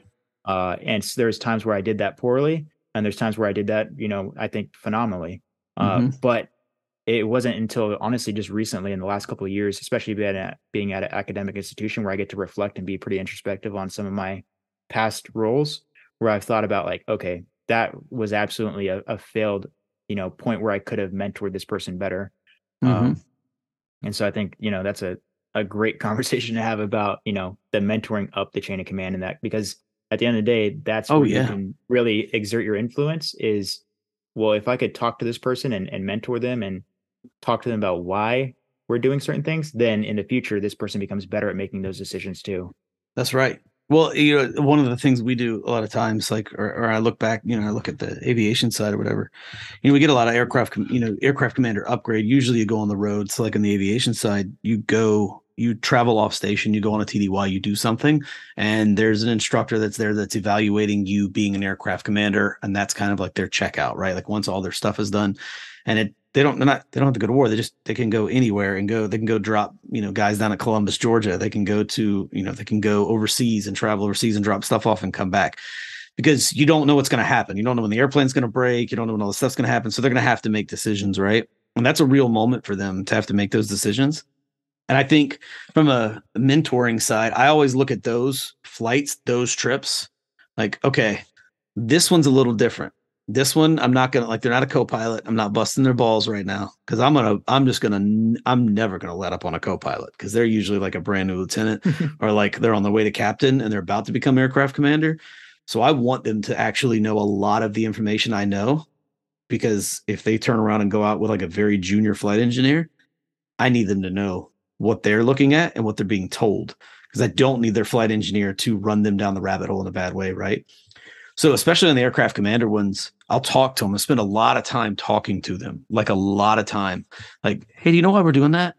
Yeah, the reason why they're doing that is because of this. And so what happens is if you know if we don't take that panel off and we don't actually check that valve to make sure that's seated right then we're going to get an overheat if you get that overheat what you're going to do as an aircraft commander is you're going to actually start to have them do this and you're going to run this emergency procedure but if you know that this line is right behind the APU and this gets hot right here, but then, you know, or on the other side, it's like, oh, it's right next to where the heat indicators are for the, the wheel wells.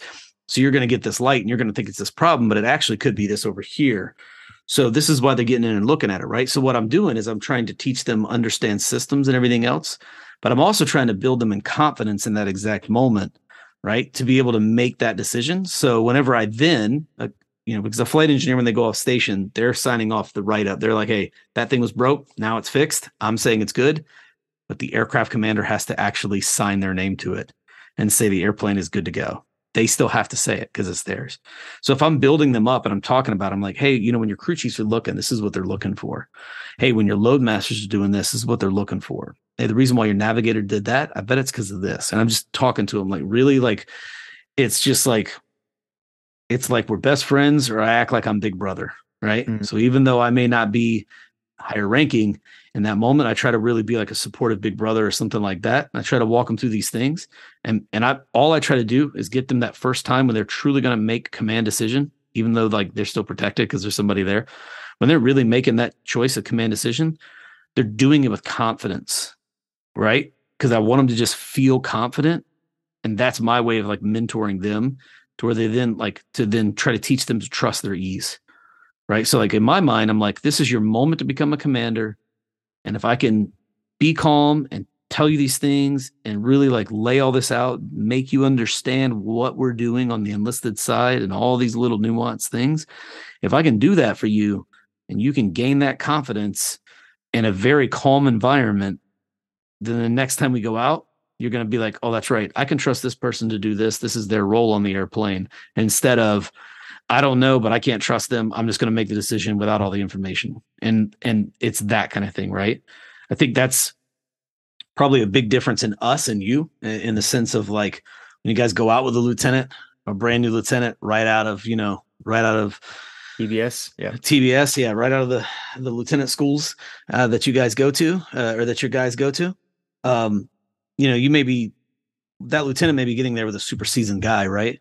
Whereas like in ours, they're to walk in and like there's to everybody around them for the most part is to be super seasoned and even in their own seat, right? So it's a little bit different but they have to learn how to trust an E to to be a technical person, right? Like you you go through like I don't there's a very there's like super subtle differences, but at the same time it's really important. But it's like at the end of the day, the mentorship that we have to give them really should, in my opinion, it should be bred around that the ability to build that confidence, right? Like mm-hmm. you have to be able to you have to build the knowledge base, the confidence for them to really develop and continue on to to get better. Like we can really fuck up an officer and ruin them. It becomes quick. so vital in the beginning of their career too, right? Uh, Absolutely. Something I got from uh, Dave Armstrong, who runs the Mill podcast, yeah, right? Yeah, some leadership podcast.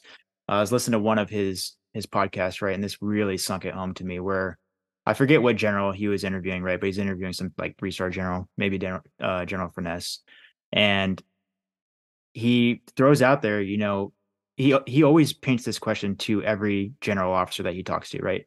Was you know, tell me about that first platoon sergeant that you had, right? Mm-hmm. Because that relationship can form their perception of the enlisted ranks for the rest of their career, right? Absolutely. if you have a dirtbag staff NCO as your first platoon sergeant, and you think I can't trust this guy with anything, and he gets relieved, and then now moving forward they think okay well i can't trust this mm-hmm. my enlisted counterpart because my first experience was crap and of course that can always be turned around but now we're fighting an uphill battle right That's when right. instead if you are a competent staff NCO and you know your role in mentorship with that lieutenant that's assigned to you and you know how influential you can be on their career, you start them off on the right foot and they're going to want to listen to and they're going to want to ask their senior enlisted for their input. They're going to want to do that kind of thing. And uh, that general left left the that conversation is essentially saying that you don't know who that lieutenant's going to be one day. That could be the commandant the Marine Corps, right? You know, That's General exactly Berger right. was was second Lieutenant Berger at some point. General Absolutely, Smith was second Lieutenant Smith. Same thing with General Mattis, right? That's right. Uh, and so you're talking about influence. How about the fact that any one of those lieutenants, especially if you're in the ground side on the Marine Corps, if you have an 03, 02, you know, infantry lieutenant, any one of those can be the next commandant of the Marine Corps 40 years down the road. That's Talk right. organizational impact, you can have it at that level just in mentorship, right? Absolutely. Obviously, like, obviously, we think about it down, you know, down the chain a lot more often than we think about up the chain. Uh, thinking about mentoring down to, you know, if I'm mentoring a, a lance corporal right now, that's 20 years worth of organizational impact I can have. But we we oftentimes, you know, forget about the fact that this lieutenant could be a general officer let I mean, let alone the commandant the Marine Corps, somebody like that, right? That's right. That's oh, that's one hundred percent the truth. You know, there's a there's an O. Um, I won't embarrass him right now, so I won't say his name or anything. But there's an O right now who is and uh, he is in 05, so he's lieutenant colonel. You guys are the same, so it's lieutenant colonel. So, mm-hmm. um, so he's lieutenant colonel, and he's just taking over in command, right? And we worked in a different office together for six months, very, very closely, right? And I was his only, it was only 101 E in this office working directly for the wing commander, right? So for the for the 06, like the base commander, that kind of thing. And so we're working on something together. And then he's leaving that position to go take command. But we'd had a lot of time together, and he got to the point where he trusted me and he was like asking me, like, hey, so what would you know, what would what would you want me to do when I become the, you know, a commander? What would you hope I would do, right? What would you want me? What he's asking for in that moment, he's asking for my my opinion. He's asking for my experience. He's asking me to mentor him on how to handle his enlisted corps. Mm-hmm. Right. And that's a heavy weight. Right. So if I'm a piece of shit and I'm like, ah, you know what? Just uh, you you got it, you got it, whatever. You'll be all right, or oh, whatever. Just prioritize libo. Sir. Yeah, yeah, exactly. Like, yeah, do this, do that, and you know, just make sure you always give them a day off.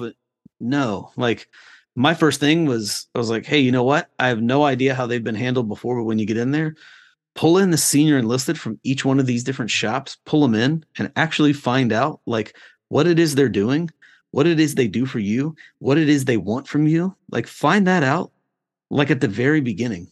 I was like, you're to have all these meetings and you're to have all this stuff. Don't hold a meeting. Just pull them in and just ask them, like, what are these things that I can do for you? Like, what is this? Like, and then do it and then watch what happens. Right. And, and even like this past weekend, he asked me to come in to explain something that has like come out like a little bit at the higher Air Force level and come in and explain it and talk to his people. Right. So it was like, hey, come in and then I want you to have like a Q&A and I actually want them to ask you questions about this so you can explain it to them. Not him cuz he knows the information too. He was part of the same like he got the same information. He could have turned around and told them, but instead he's like, "No, no, no. I want an E to come in and talk to them. And I want my O's to sit there quietly and listen. And then we'll interject if we need to, but like we just want to sit here quietly and let the E's talk, but we want you to understand that like we will bring in E's from everywhere. We will trust our E's. We will develop, like, we will be a team with our E's, right? like doing that kind of stuff. And I look at that and I go, you know what? Like that's him trusting it, right? Like trusting the process and trusting his E's and doing that. And obviously in most organizations, there's a lot more E's than there are O's, right? Mm-hmm. So it's like you kind of want to have a good relationship with each other, you know? But I look at that and I go, man, I don't know what he'll do. I have no idea if he'll just like when his time is done, he'll retire as a light colonel or if he'll press and he'll try to go, right? But what I do know, and I'm not the only E's been around, obviously, he had a lot of good E's and i know he did he had to have a lot of good E's because if he didn't he wouldn't ask me yep, yep. it's not like i created him he started as a co-pilot and has worked his way all the way through the ranks and he's obviously had really good E's that he trusted all the way along the line and so when they got to me it was like it what it really was was he had an expectation of what enlisted uh, were supposed to be doing, and especially senior enlisted. So I could have botched that, or I could have tried to continue on and just help him from one to the next. And then now he's going on, and now like I know some of the E's he's got.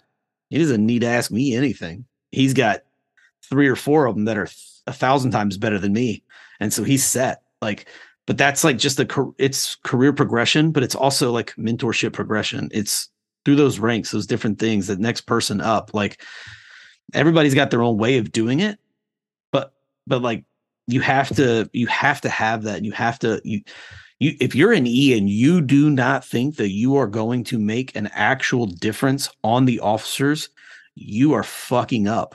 Yeah. You are really drastically fucking up. You are going to have an impact and an effect one on way those, or the other. One way or another, you're doing it. You don't have to like it, but you got to deal with the fact that you will you will have an impact on them. Uh, I I think that uh I mean so you you've written down your kind of your notes of your 20 year career and I, have read over them right um yeah and one of the things i highlighted in there is is a point that you made and i think this is a, a pretty widely understood thing is you're always being watched and you're setting an example one way or the other right? always and that comes back to mentorship uh as well as whether you want to be mentoring somebody or you want to be leaving an influence on somebody you're doing it by virtue right. of rank at some point in this in in your time in the military, right? If you hit the right rank, you are influencing somebody. Uh, and that can be positive or negative, right? That's right. Um, we see it play out all the time. And one thing that I really wish uh, that enlisted, you know, I'm speaking from the point of Marines, but this probably goes across services, right? That enlisted would get uh, the notion through is the understanding that you can have an organizational influence uh, by virtue of mentorship, like we're talking about in these these kind of things, but also you can affect the organization if you're willing to just put yourself out there too. You got to figure out how you're going to project your voice, right? Because there's different means and methods in doing so. Uh, we see it all the time right now in the social media space, right? I mean, yeah, you and I were in the social media space pretty uh, pretty consistently.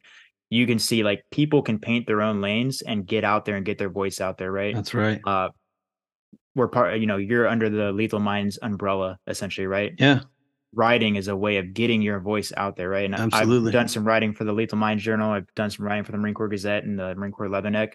Uh, and so I found my own way of getting my voice out there in that regards. And that that's something that I always, always bring up to my students is you have to understand at some point you can complain and and you know talk shit about organizational policies or or whatever it is that you want to complain about. You can talk shit about it all day inside of a circle of your peers, whatever, Mm-hmm. uh, in your shop, or you can do something about it, right? Uh, That's right. But if, if you don't do something about it, then it just remains you guys talking crap about it, and it never actually progresses to something else. Uh, and I know that's not necessarily where you're No, going with that conversation, but that's kind of what I brought out of it. it. It just makes me reflect on the fact that you and I think what I really made the connection was some of the words you use because there's a uh, a there's a saying essentially John Boyd. I'm sure you're familiar with John Boyd. Oh yes, Uh, but John Boyd used to say to be or to do, right? absolutely. There- There's actually this story. I think I still have it up on my computer. Yeah, I do. Uh, I just sent this this article to a buddy of mine. He's a master sergeant. He was teaching maneuver warfare to a group of gunnery sergeants the other day, and I sat in on his class just because it's an interesting topic. And he talks about the fact that uh, when John Boyd, when he was a colonel, and John Boyd, if anybody knows about him, he made some ripples, right? He he oh he yeah, made some he rocked the boat inside Yeah, the, uh, the Air Force. Maybe he wasn't liked by too many people because of that, right? The uh, Air Force. A lot of the Air Force has, has hold him in disdain, and I Yeah, find him to be an exactly. Yeah. amazing individual, and I'm a giant fan, which would Yeah. kind of tell you about you know me. But yeah exactly right so so john boyd he wasn't afraid to rock the boat right uh testament of who he was right and for better or for worse you know depending on who you ask but one of the things he would say uh to young lieutenants that he interacted with and basically when i was reading this article it essentially made it seem that if he saw potential in a young lieutenant he would essentially you know paint them with this question that you can be or you can to do or you can do. And by that he meant that you can be you know you can be this perfect commander you can be this poster boy child you can get the promotions you can be accepted by the organization in all regards right and play it mm-hmm. safe or you can do something and that might mean that you have to risk yourself put your neck out there. You might have to make some enemies ruffle some feathers whatever it is absolutely, right and what I pulled up that I still had on my computer that I sent to somebody was uh, this is an account from one of those. There's basically about a half dozen lieutenants that he approached in his career to say, you have potential to do something if you want to, right? So this That's is one of the lieutenants that he had talked to, and this is how he approached him. He said, uh, Tiger, one day you will come to a fork in the road, he said, and you're going to have to make a decision about which direction you want to go. He raised his hand and pointed. If you go that way, you can be somebody. You will have to make comprom- compromises. You will have to turn your back on your friends, but you will be a member of a club and you will be promoted. You will get good assignments. Then Boyd raised the other hand and he pointed in the other direction. He said, or you can go that way and do something, something that for your country, for your Air Force, and for yourself. If you decide you want to do something, you may not get promoted. You may not get the good assignments. You certainly will not be a favorite of your superiors sometimes, but you won't have to compromise yourself. You'll be true to your friends and yourself, and your work might make a difference. And it says that he paused, he stared into the officer's eyes and heart. And to be somebody or to do something in their uh, in life, there is often a roll call. That's when you will have to make the decision to be or to do, and which way will you go. And that's how he ended that conversation with the uh, the lieutenant. And so when I think about that, you know, it kind of brings me back to, uh, you know, certainly different points in the last couple years where it's like, well, am I going to do something about this thing that I see or perceive as a problem, or am I just going to sit here and and talk crap about it with my buddies and just leave it at that, right? And so Yeah. that's where I'd like to express that, certainly to the enlisted side, because I think that they're the ones that don't get that pep talk as much. Because on the officer side, it's almost expected that you will do, like you will Mhm. you will do what's in the organization's best interest. Like you will do these things. And they, they go to these high level schools that are mandated by Title 10 and they get these educations that allows them to do these things. And on the enlisted side, it's like, well, we're supposed to just take orders. Well, no, it's more complex than that. If you want to do something, you can find your voice, you can find your role, you can do something. And I think you know, Absolutely. nowadays we're seeing that a lot more, certainly with the advent of social media and what that's providing, i.e., a platform for people. We're seeing a whole lot more. One hundred percent. Listen, you can be like I, I like to tease and call it this. Um, I, I can't trademark it. I, I wish I could. I'd trademark it if I could. The honest answer is, I look at it and I just think like we're supposed to be blue collar scholars, right? Hmm. Like that sounds silly, but like that's what I call it. I call it like being a blue collar scholar, right? Like I I can read and define and develop all these things and be smart. When I left, when I left to go to staff, a former enlisted turned officer gave me this book 19 stars it's a study in military character and leadership right and it's a book on um, it's a book on four different generals um, very famous uh, generals obviously general macarthur general marshall general eisenhower uh, general patton right Yeah, so you got three five stars and then Yeah, one four star. Exactly right. So he's got the 19 stars. He's crushing it. And he and it, but he's but he put a note in the front, right? And he and he and it's a note and it's got some little like quotes from Eisenhower and it's got some little notes from this. And he gave it to me and it's got like something in here that he wrote to me and I was like, "Oh, that's really nice." And I kept it. But he told me he's like, "You're getting ready to go work at staff. You're going to be around all these officers that are making these staff level decisions and everything else." And he's like, "You need to understand officers at that level mm. so that you can be a staff NCO at that level." right? And so I read that. And then I read Partners in Command, right? Which was the relationship between Eisenhower and Marshall. And then I learned about this other character, Fox Conner. I was like, who's this? And I started reading about that guy. And I started to learn about the chain that the that the officers have, right? And you can take from Eisenhower and you can go all the way back, and I've done it. You can actually find all of the leadership chain that goes all the way back to like the Mexican American War. You can find where this person served under this person and was mentored by them and hmm. served and was mentored all the way up through the army officers all the way through and i started thinking about that and what really scared the shit out of me was i was like they have had this many mentors and this long of a legacy inside of just that i could go into it with an officer who's had an entire legacy of that and they're going to expect their ncos to be that and i don't know what the legacy is of the nco i have no idea that thing like what that is but I sure as shit want to be smarter than I am now. And that's why I tease, and I've called it that for a long time. I'm like, man, I need to turn into like a blue collar scholar, like something. I read a lot. I need to read more. I need to read very specific stuff. I need to really understand like what they're trying to get after. I need to understand the difference in strategy versus tactics. I really need it. And I started to dive into this stuff and like really start to like, like I altered how I read, right? So I altered mm-hmm. my reading for about five years. 75% of everything I read that year was already planned out. I planned it out in like November, and then I made sure I bought all those books. And that was seven, like I try to read 50 books a year, right? And I knew that I was going to try to read this, or if I was going to like if I knew I was going to be on deployment, I may uh, you know read less or do whatever. But like I had like a, a like a staple style thing of like, hey, I want to do this, right? Well, I knew that maybe like 35 of those books were going to be organized, or 40 of those books, or something like that was going to be de- like I was going to pick those books, and those books I was going to read that year. So then I then said, I'm going to structure them out. They need to be a certain amount about leadership, a certain amount about like servitude. They need to be a certain amount about coaching, totally different. Like all these different things. I need to read about what commanders are doing. I need to read about war. I need to read about cognitive function, something, like whatever I decided those things that year. But those are the things that I got serious about, right? And I tried to get super smart on. And then by default, what that meant was like, I started to like, I tried to like mentor myself, but basically that was just from looking at a bunch of officers being like, well, shit, this is what they're going to need.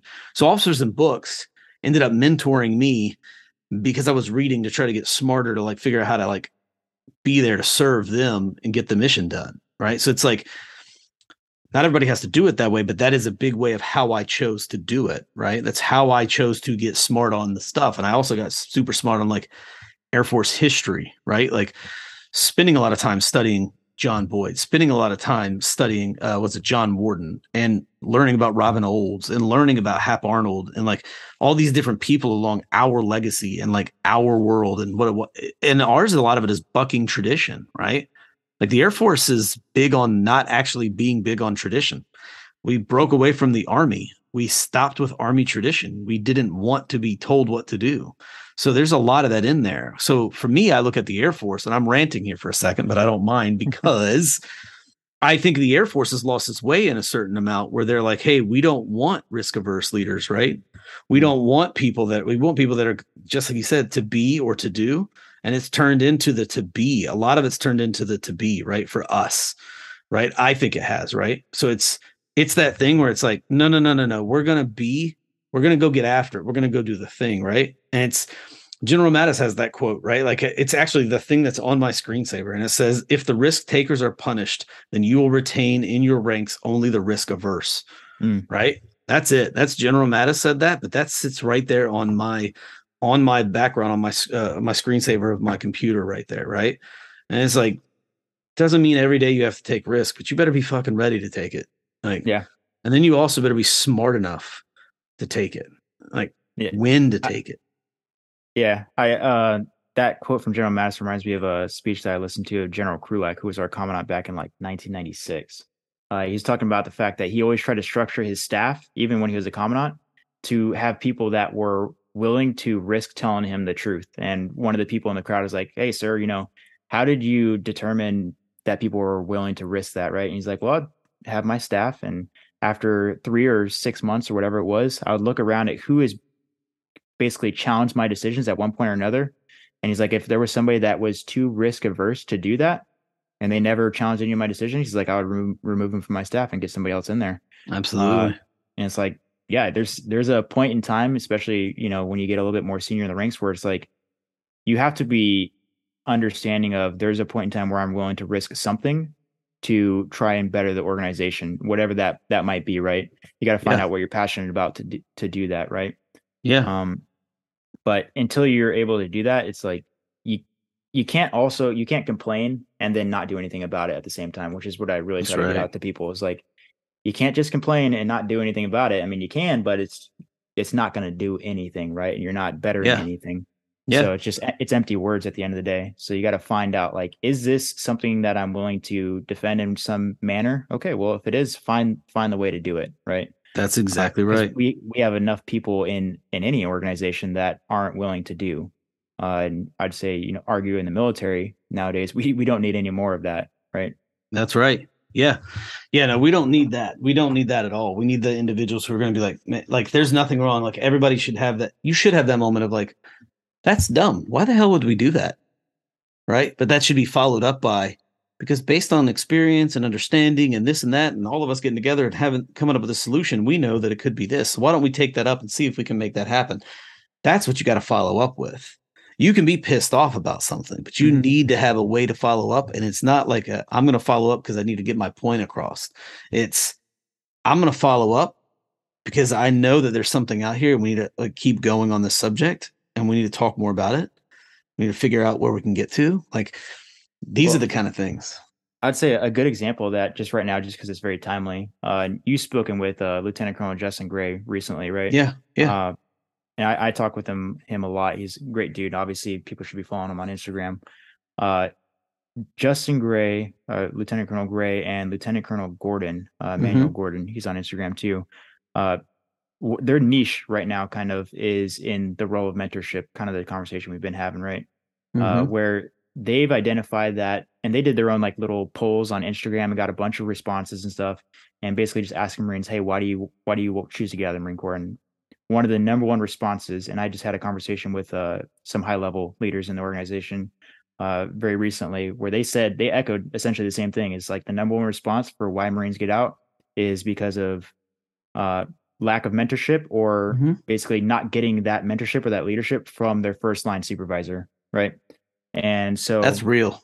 they they identified that as as the problem right? But instead of just complaining about it or or you know just taking that information whatever they're doing something about it right? And so they started up a, a little network that's going to launch pretty soon. And the reason i'm speaking about this is just because i'm h- kind of helping them along with it Mhm. uh, in a very small regards, right? I'm not going to paint myself up to be like, you know, the founder of this thing, right?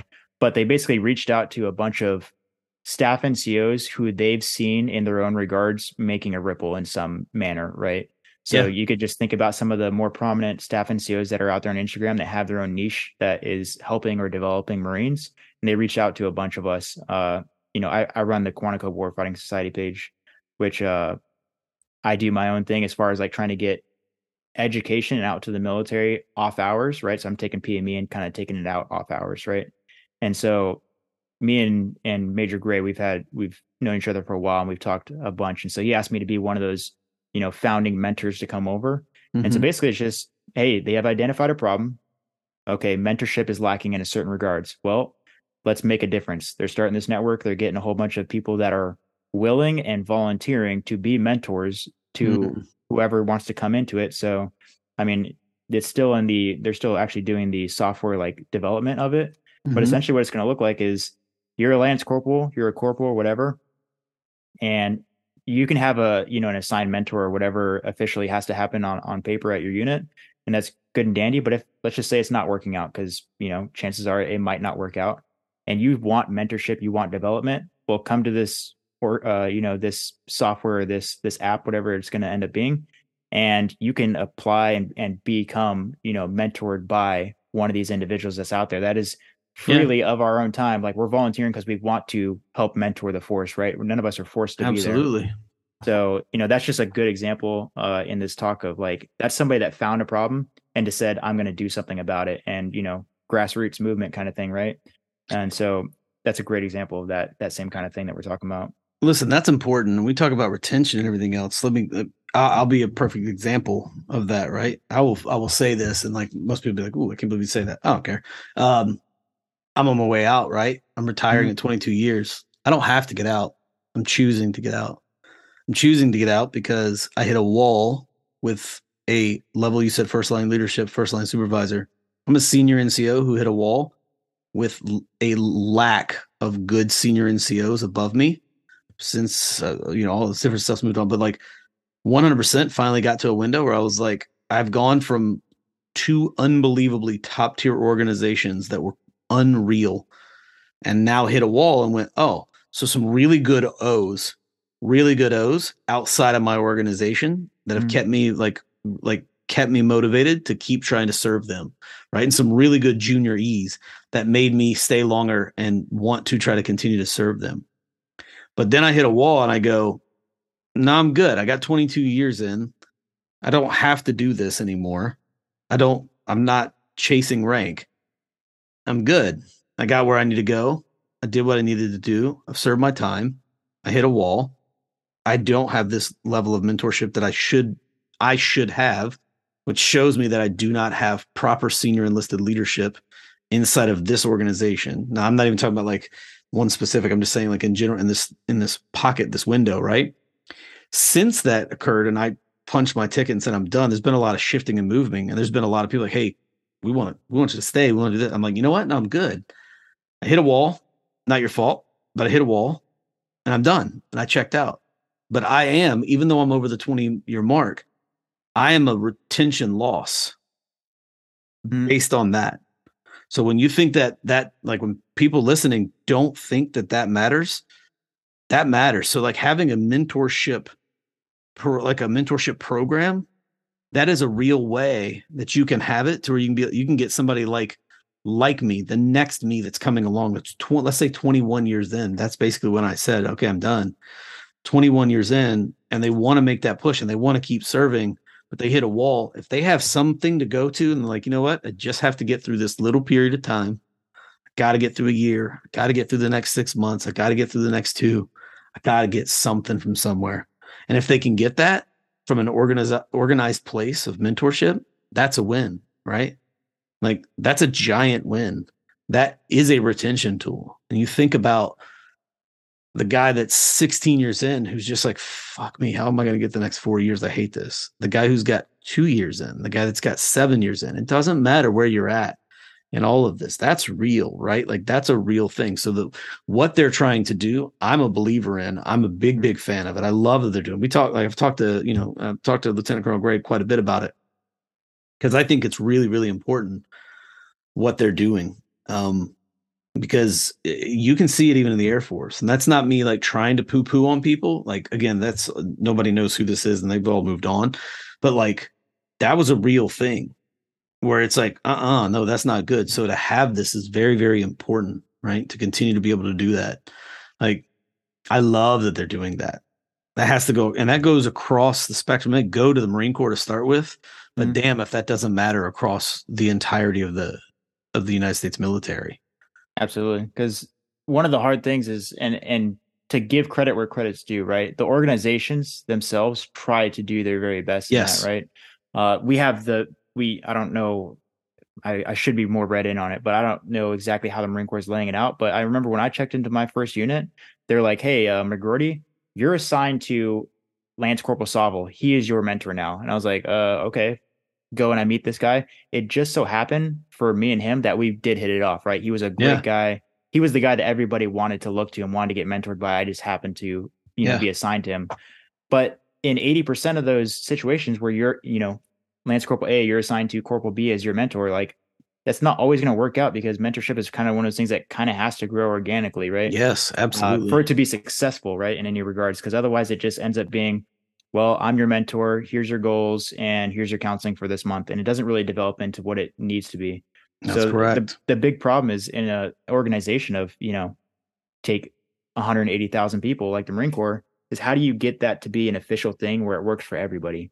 That's because right. what ends up happening if you allow it to grow organically is is the Pareto distribution, which is essentially the 80-20 split, which is, you know, 20% of your individuals are producing 80% of the results. So if you That's allow right. it to be organic to a, a complete extent, then it's going to be who is that heavy hitter corporal or sergeant?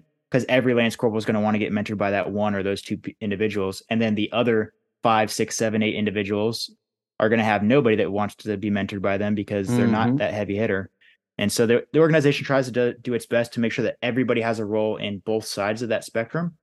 Uh, but at the end of the day, there's nothing like organic, organic grown mentorship where there is somebody that's volunteering saying, I'm here. And then there's somebody that's saying, I want to be with you. I want to get something from you. And that's really what these different movements, you know, on social media and these individuals that are putting themselves out there and saying, I'm here. I'm here to give this thing uh, Mhm. whoever wants to come to it, it's it's obviously voluntary because this is your own time, your own space, you know. Yeah.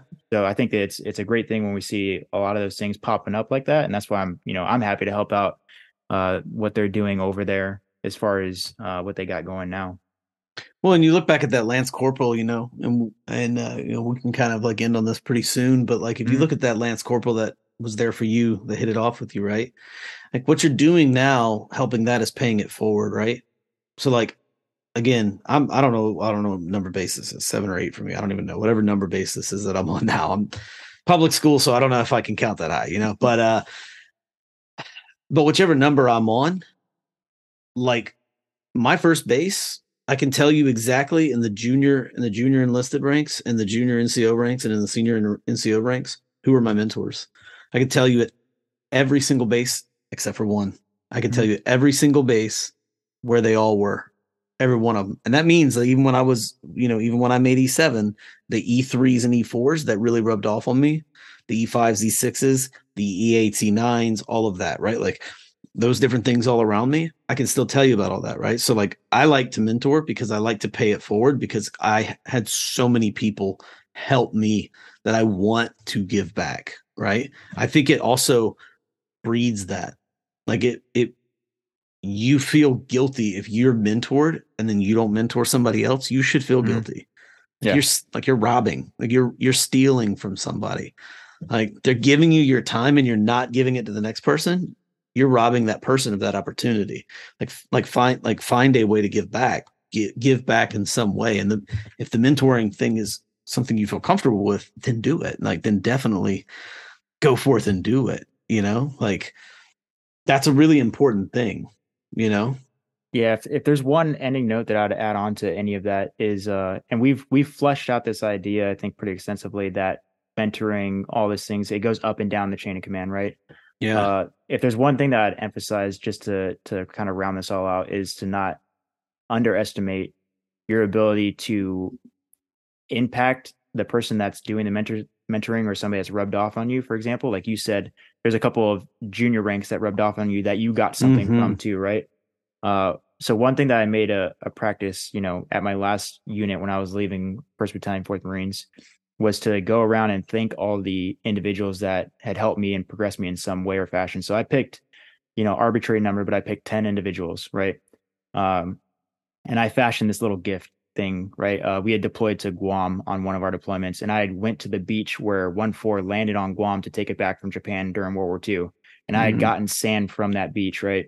So I, I put it into these little capsules, these little glass capsules, and and whatnot. And I had engraved, basically saying Guam White Two and the date in 1944. And uh, I went around to these 10 individuals on my last week at the unit, and I went to each one of them separately, you know. And this went from one of my PFCs, you know, in E2 all the way Mhm. up to my my commander, my O5, right? And I pulled each one of them aside and I said, "Hey, I just wanted to give you this as a parting gift to let you know that you made some type of impact on me, right? Mhm. Uh, because what I found was when I look at some of the most impactful moments in my entire career, I would say, you know, and I, I got all, you know, I got personal awards like everybody else does, right? And when I look back at my career and I say, what is the most important moment or the most, you know, the thing that I value the most, it was some type of word of encouragement from an individual, right? That's right. I can think of the exact moment when I was a Lance Corporal and I had gotten the lowest pros and cons markings in my entire shop. So my proficiency and conduct markings were the lowest in my entire shop, like basically the worst Lance Corporal there. Uh, it wasn't negative, but it wasn't it wasn't better than anybody Right. else, right? And uh, I had a a sergeant uh, who is you know combat experienced sergeant that everybody looked up to, just the senior guy, right? And he stopped by my room when I was cleaning one night and on field day, and he just he came in there and I popped to parade rest, and I'm like, uh, you know, good afternoon, sergeant, whatever. And he's like, hey, you know, relax for a second. He's like, I just want to let you know that even though you know whatever your corporals have have given you for your pros and cons, so he obviously knew like what I got for pros and cons. He's like, I just want to let you know that uh, I see the work you're putting in, and if you keep it up, other people are going to see it. And I was like, hi, sergeant, you know, and he he walks away, and I reflect on that, and I was at a point in my career where I was like, I'm I'm obviously not good at this Marine Corps thing. yeah. So, you know, maybe I am garbage kind of thing. And that one conversation just gave me enough, like it gave me so much motivation that I just kept on pushing through it and persevering. And literally three months later, when the next reporting occasion comes out, I have gone from the bottom to the very, very top of pros and mm-hmm. cons markings. And I attributed all of that to that one person who he, I mean, he was not loving on the recruits. He was not somebody to give words of encouragement for no, Yeah. no reason. Right. I attribute all of that success to that one individual taking the moment out of his out of his day to say, "Hey, I see it. I I recognize what you're doing, and just keep it up." And I I had that individual pin me on for corporal, for sergeant, and then be at my staff sergeant promotions, and like we're now gunnery sergeants together, uh, me Mm. and that individual. And I still talk to him. He's about to retire soon. I'd still tell him to this day, like your words at that one moment passing by on field day, like that is Yeah. what you know propelled a lot of my career and i've had a couple other moments like that where it's like i'm down in the dumps and one person saying one thing it's like that's what stuck with me all this time uh, so i just encourage people you know to recognize those individuals when you can even if it's something as small as on your way out of the unit stop by and tell that pfc hey i know you don't think that you influenced me but you did man and you know keep that up kind of thing because Absolutely. that stuff goes it goes so freaking far whether you're telling your commander that or whether you're telling an e2 that that goes so damn far in keeping people on that track and making them notice that their you know their input is not just in vain at the end of the day No, it's really not. There's a young guy. Um, I won't use his name, but there's a young guy. He's in E3 and he's in a sister squadron of ours. And I walk by him every day, and every single time he sees me, he's like, fuck, there he is. He's going to ask me a question. And every day I ask him some shit. I ask him some off the wall shit. Like, but I'm like, what'd you learn today? And he's like, oh, I learned a lot of things. I'm like, really? Tell me all the things you learned. And he- he's like, I learned everything. I'm like, fuck, you learned everything? Oh my God, you're the smartest person in the world. But I just mess with this kid. But like, also, it got to the point where the other day he came up and he asked me a question. And I was like, we're turning a corner. He's finally like, he's he's settling into the unit. He's he's doing it. He said, I can see he's relaxing now. He's starting to feel like part of the team, right? And I'm just having fun with him and goofing off. But I'm like, you know, but every time he sees me, he's like, damn it. But I'll I'll say that kid right there, that kid right there, is my motivation right now. When I walk down the hallways, I hope I see him Hmm. every day that I go in for the last like he's been here that I've noticed him for the last like four months.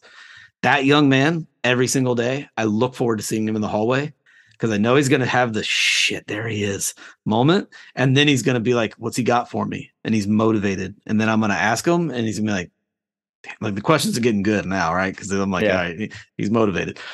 But now he's just like, "Oh," but then he tries to figure it out, and then he gets involved in the, and I'm like, there it is. That's the future. I'm gonna be gone, and that E3 is gonna continue to move up, and like he is, he is one of the main inspirations for me to finish out my time as best I possibly can, because every day that I see him walk around the hallways, I'm like. That kid's so lucky to be this young and be ready to have this whole world in front of him. But he he rubs off on me every single day and that's that's the kind of stuff you want right like that young man he rubs off on me and he's well below me in rank and it would almost be a disservice if at some point before you get out that you don't tell that individual that right Oh, yeah. because could, you you could imagine what a master sergeant telling that young airman, like how that kind of propels that person, right? Yeah, absolutely. Yeah, he's he's that. He's he's one of the largest motivations I have every single day to walk into that building is to see that young man and see what he's trying to do. And it's awesome to just watch. So it's important. Um, yeah. Well, listen, man. What else, you got? Anything you want to finish on? Like, I can't even tell you how appreciative I am that you took this time. Like, yeah, no, this is a good conversation. I appreciate it. Uh, like I said, anything that I can do to to help in this space, and then certainly now, especially that you're under the Lethal Minds umbrella, right? Yeah. They're awesome organization, bunch of phenomenal people, and doing you know the mission that I certainly believe in as yeah. far as influencing inside of the space that influence is so prominent in right now, which is social media. Uh, I mean, the only thing I'll end it on is is I guess one of my favorite quotes, right? And it comes from essentially my favorite book, which is about face by Colonel David Hackworth. Mm. Which, if you're in the military profession, uh, yeah, you should read it, right? Yeah. Um, and basically, he he says that if at the end of the day, uh, your men say that he was a good man and not that he was a nice guy, that's about as good as it gets, right? That's right. And and you can analyze that a million different ways, but really, that comes down to understanding like we have roles, we need to fulfill them. Doesn't mean that you can't mentor, you can't lead, you can't do all these things along the way, but there's just understand that dichotomy of leadership and what we have to understand as enlisted officers, whatever. Uh, I'll just throw that out there for people to contemplate, and then I'll throw that out there as a book recommendation for anybody that wants to hop on a book that they haven't gotten into yet. Absolutely. Well, there you go, brother. Listen, I'm gonna hit uh I'm gonna hit stop on this recording. Thank you so much. I really appreciate you. And you're welcome on any time. We can go deep down any rabbit hole you want to, man. Yeah, absolutely. All right, brother. All right, there you go. Gunny, Chase, McGrorty, Hunter, Quantico Warfighter Society. Please check them out. The best part is we didn't talk about the Warfighter Society. Oh my God. Doesn't matter. We're going to do a follow up episode. And we're going to deep dive into that. But we had such an amazing conversation that it didn't matter that we were like that was that was the real intent. Like I think we really genuinely planned on talking about that, and then we just we just enjoyed each other's company and we had a really really good conversation. I hope that it was an honest and open conversation. I was trying to be as open and honest as i could be. I know he was and we were really trying to get to the bottom of some things. Please give us feedback so we can understand it. Give it to lethal minds journal as well. I said at the beginning in the intro, and I know you want to get out of here because you've been listening for a long time, but I said this in the intro that I was going to mention something at the end. And I think this is really, really important.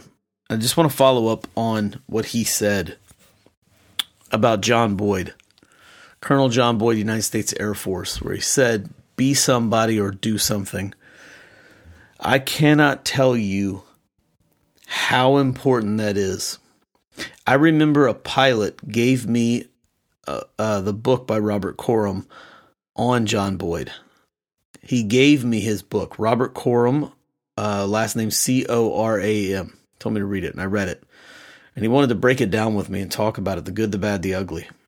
And I could see the flaws in the system of John Boyd. But damn it, if I couldn't believe in his reasoning. And I bet that he probably had some asshole like tendencies, and I bet he had an ego, and I bet he was super smart, and I bet he really gave a shit, and I bet he also didn't listen when he should have to his to his superiors, and maybe even screwed some of his subordinates. And I also bet that a lot of people were willing to go deep, deep, deep down the rabbit hole with him, and some were willing to go and jump right off the edge of the cliffside with him. One thing I can guarantee you, he did it his own way. Some people liked him and some people did not but he did something and he wasn't someone. Because if I told you that he was a colonel in the United States Air Force, the average person would say, the average military person would be like, what was wrong with him? Why didn't he make general? That's pretty funny. But I talked to a Marine, and he's not the first Marine, he's not the second Marine, he's not the third, fourth, fifth, or 70th probably that I've heard mention John Boyd. When they think Air Force, they think John Boyd he gave them the OODA loop. He gave us the OODA loop, but they took it and they really took it and ran with it. And they've modified it to what it was what it means to them. If you're a Marine, congratulations. It's a big part of who you are now. But I think about that. He did something instead of being someone. Some of us won't end our career the way we want to, and some of us will. Some of us won't end up with the rank we wanted. Some of us will. Some won't get the command that we wanted. Some of us will. But if you did four years or 40, you did your part. But what I will say is that I genuinely believe that the most important thing you can do is come in and do like, oh, Frank Sinatra himself said, he did it, he did it his way. Say, I did it my way. Don't do it an insubordinate way. Don't do it with an ego. Push your ego to the side. But if you sit in organizations that feel like they're just letting the system work so that they can make their way up, rock the boat. It's going to hurt. It's going to suck. Fucking do it anyways.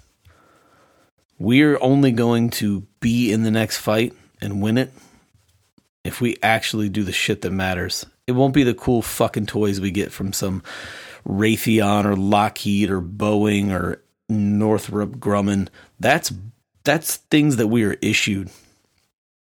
But I genuinely believe if you gave us a musket from the 1700s, we'd figure out a way to fucking win when we get creative and we get crazed, we get chaotic, we get all the things needed to get after it and go do the job. The United States military is filled with the most powerful, most raw, most intelligent, most just creative individuals. We, we, the human beings that put on the uniform, we will be the reason why something works or something doesn't. Go do something. Don't try to be somebody. And that's all I got. Cheers.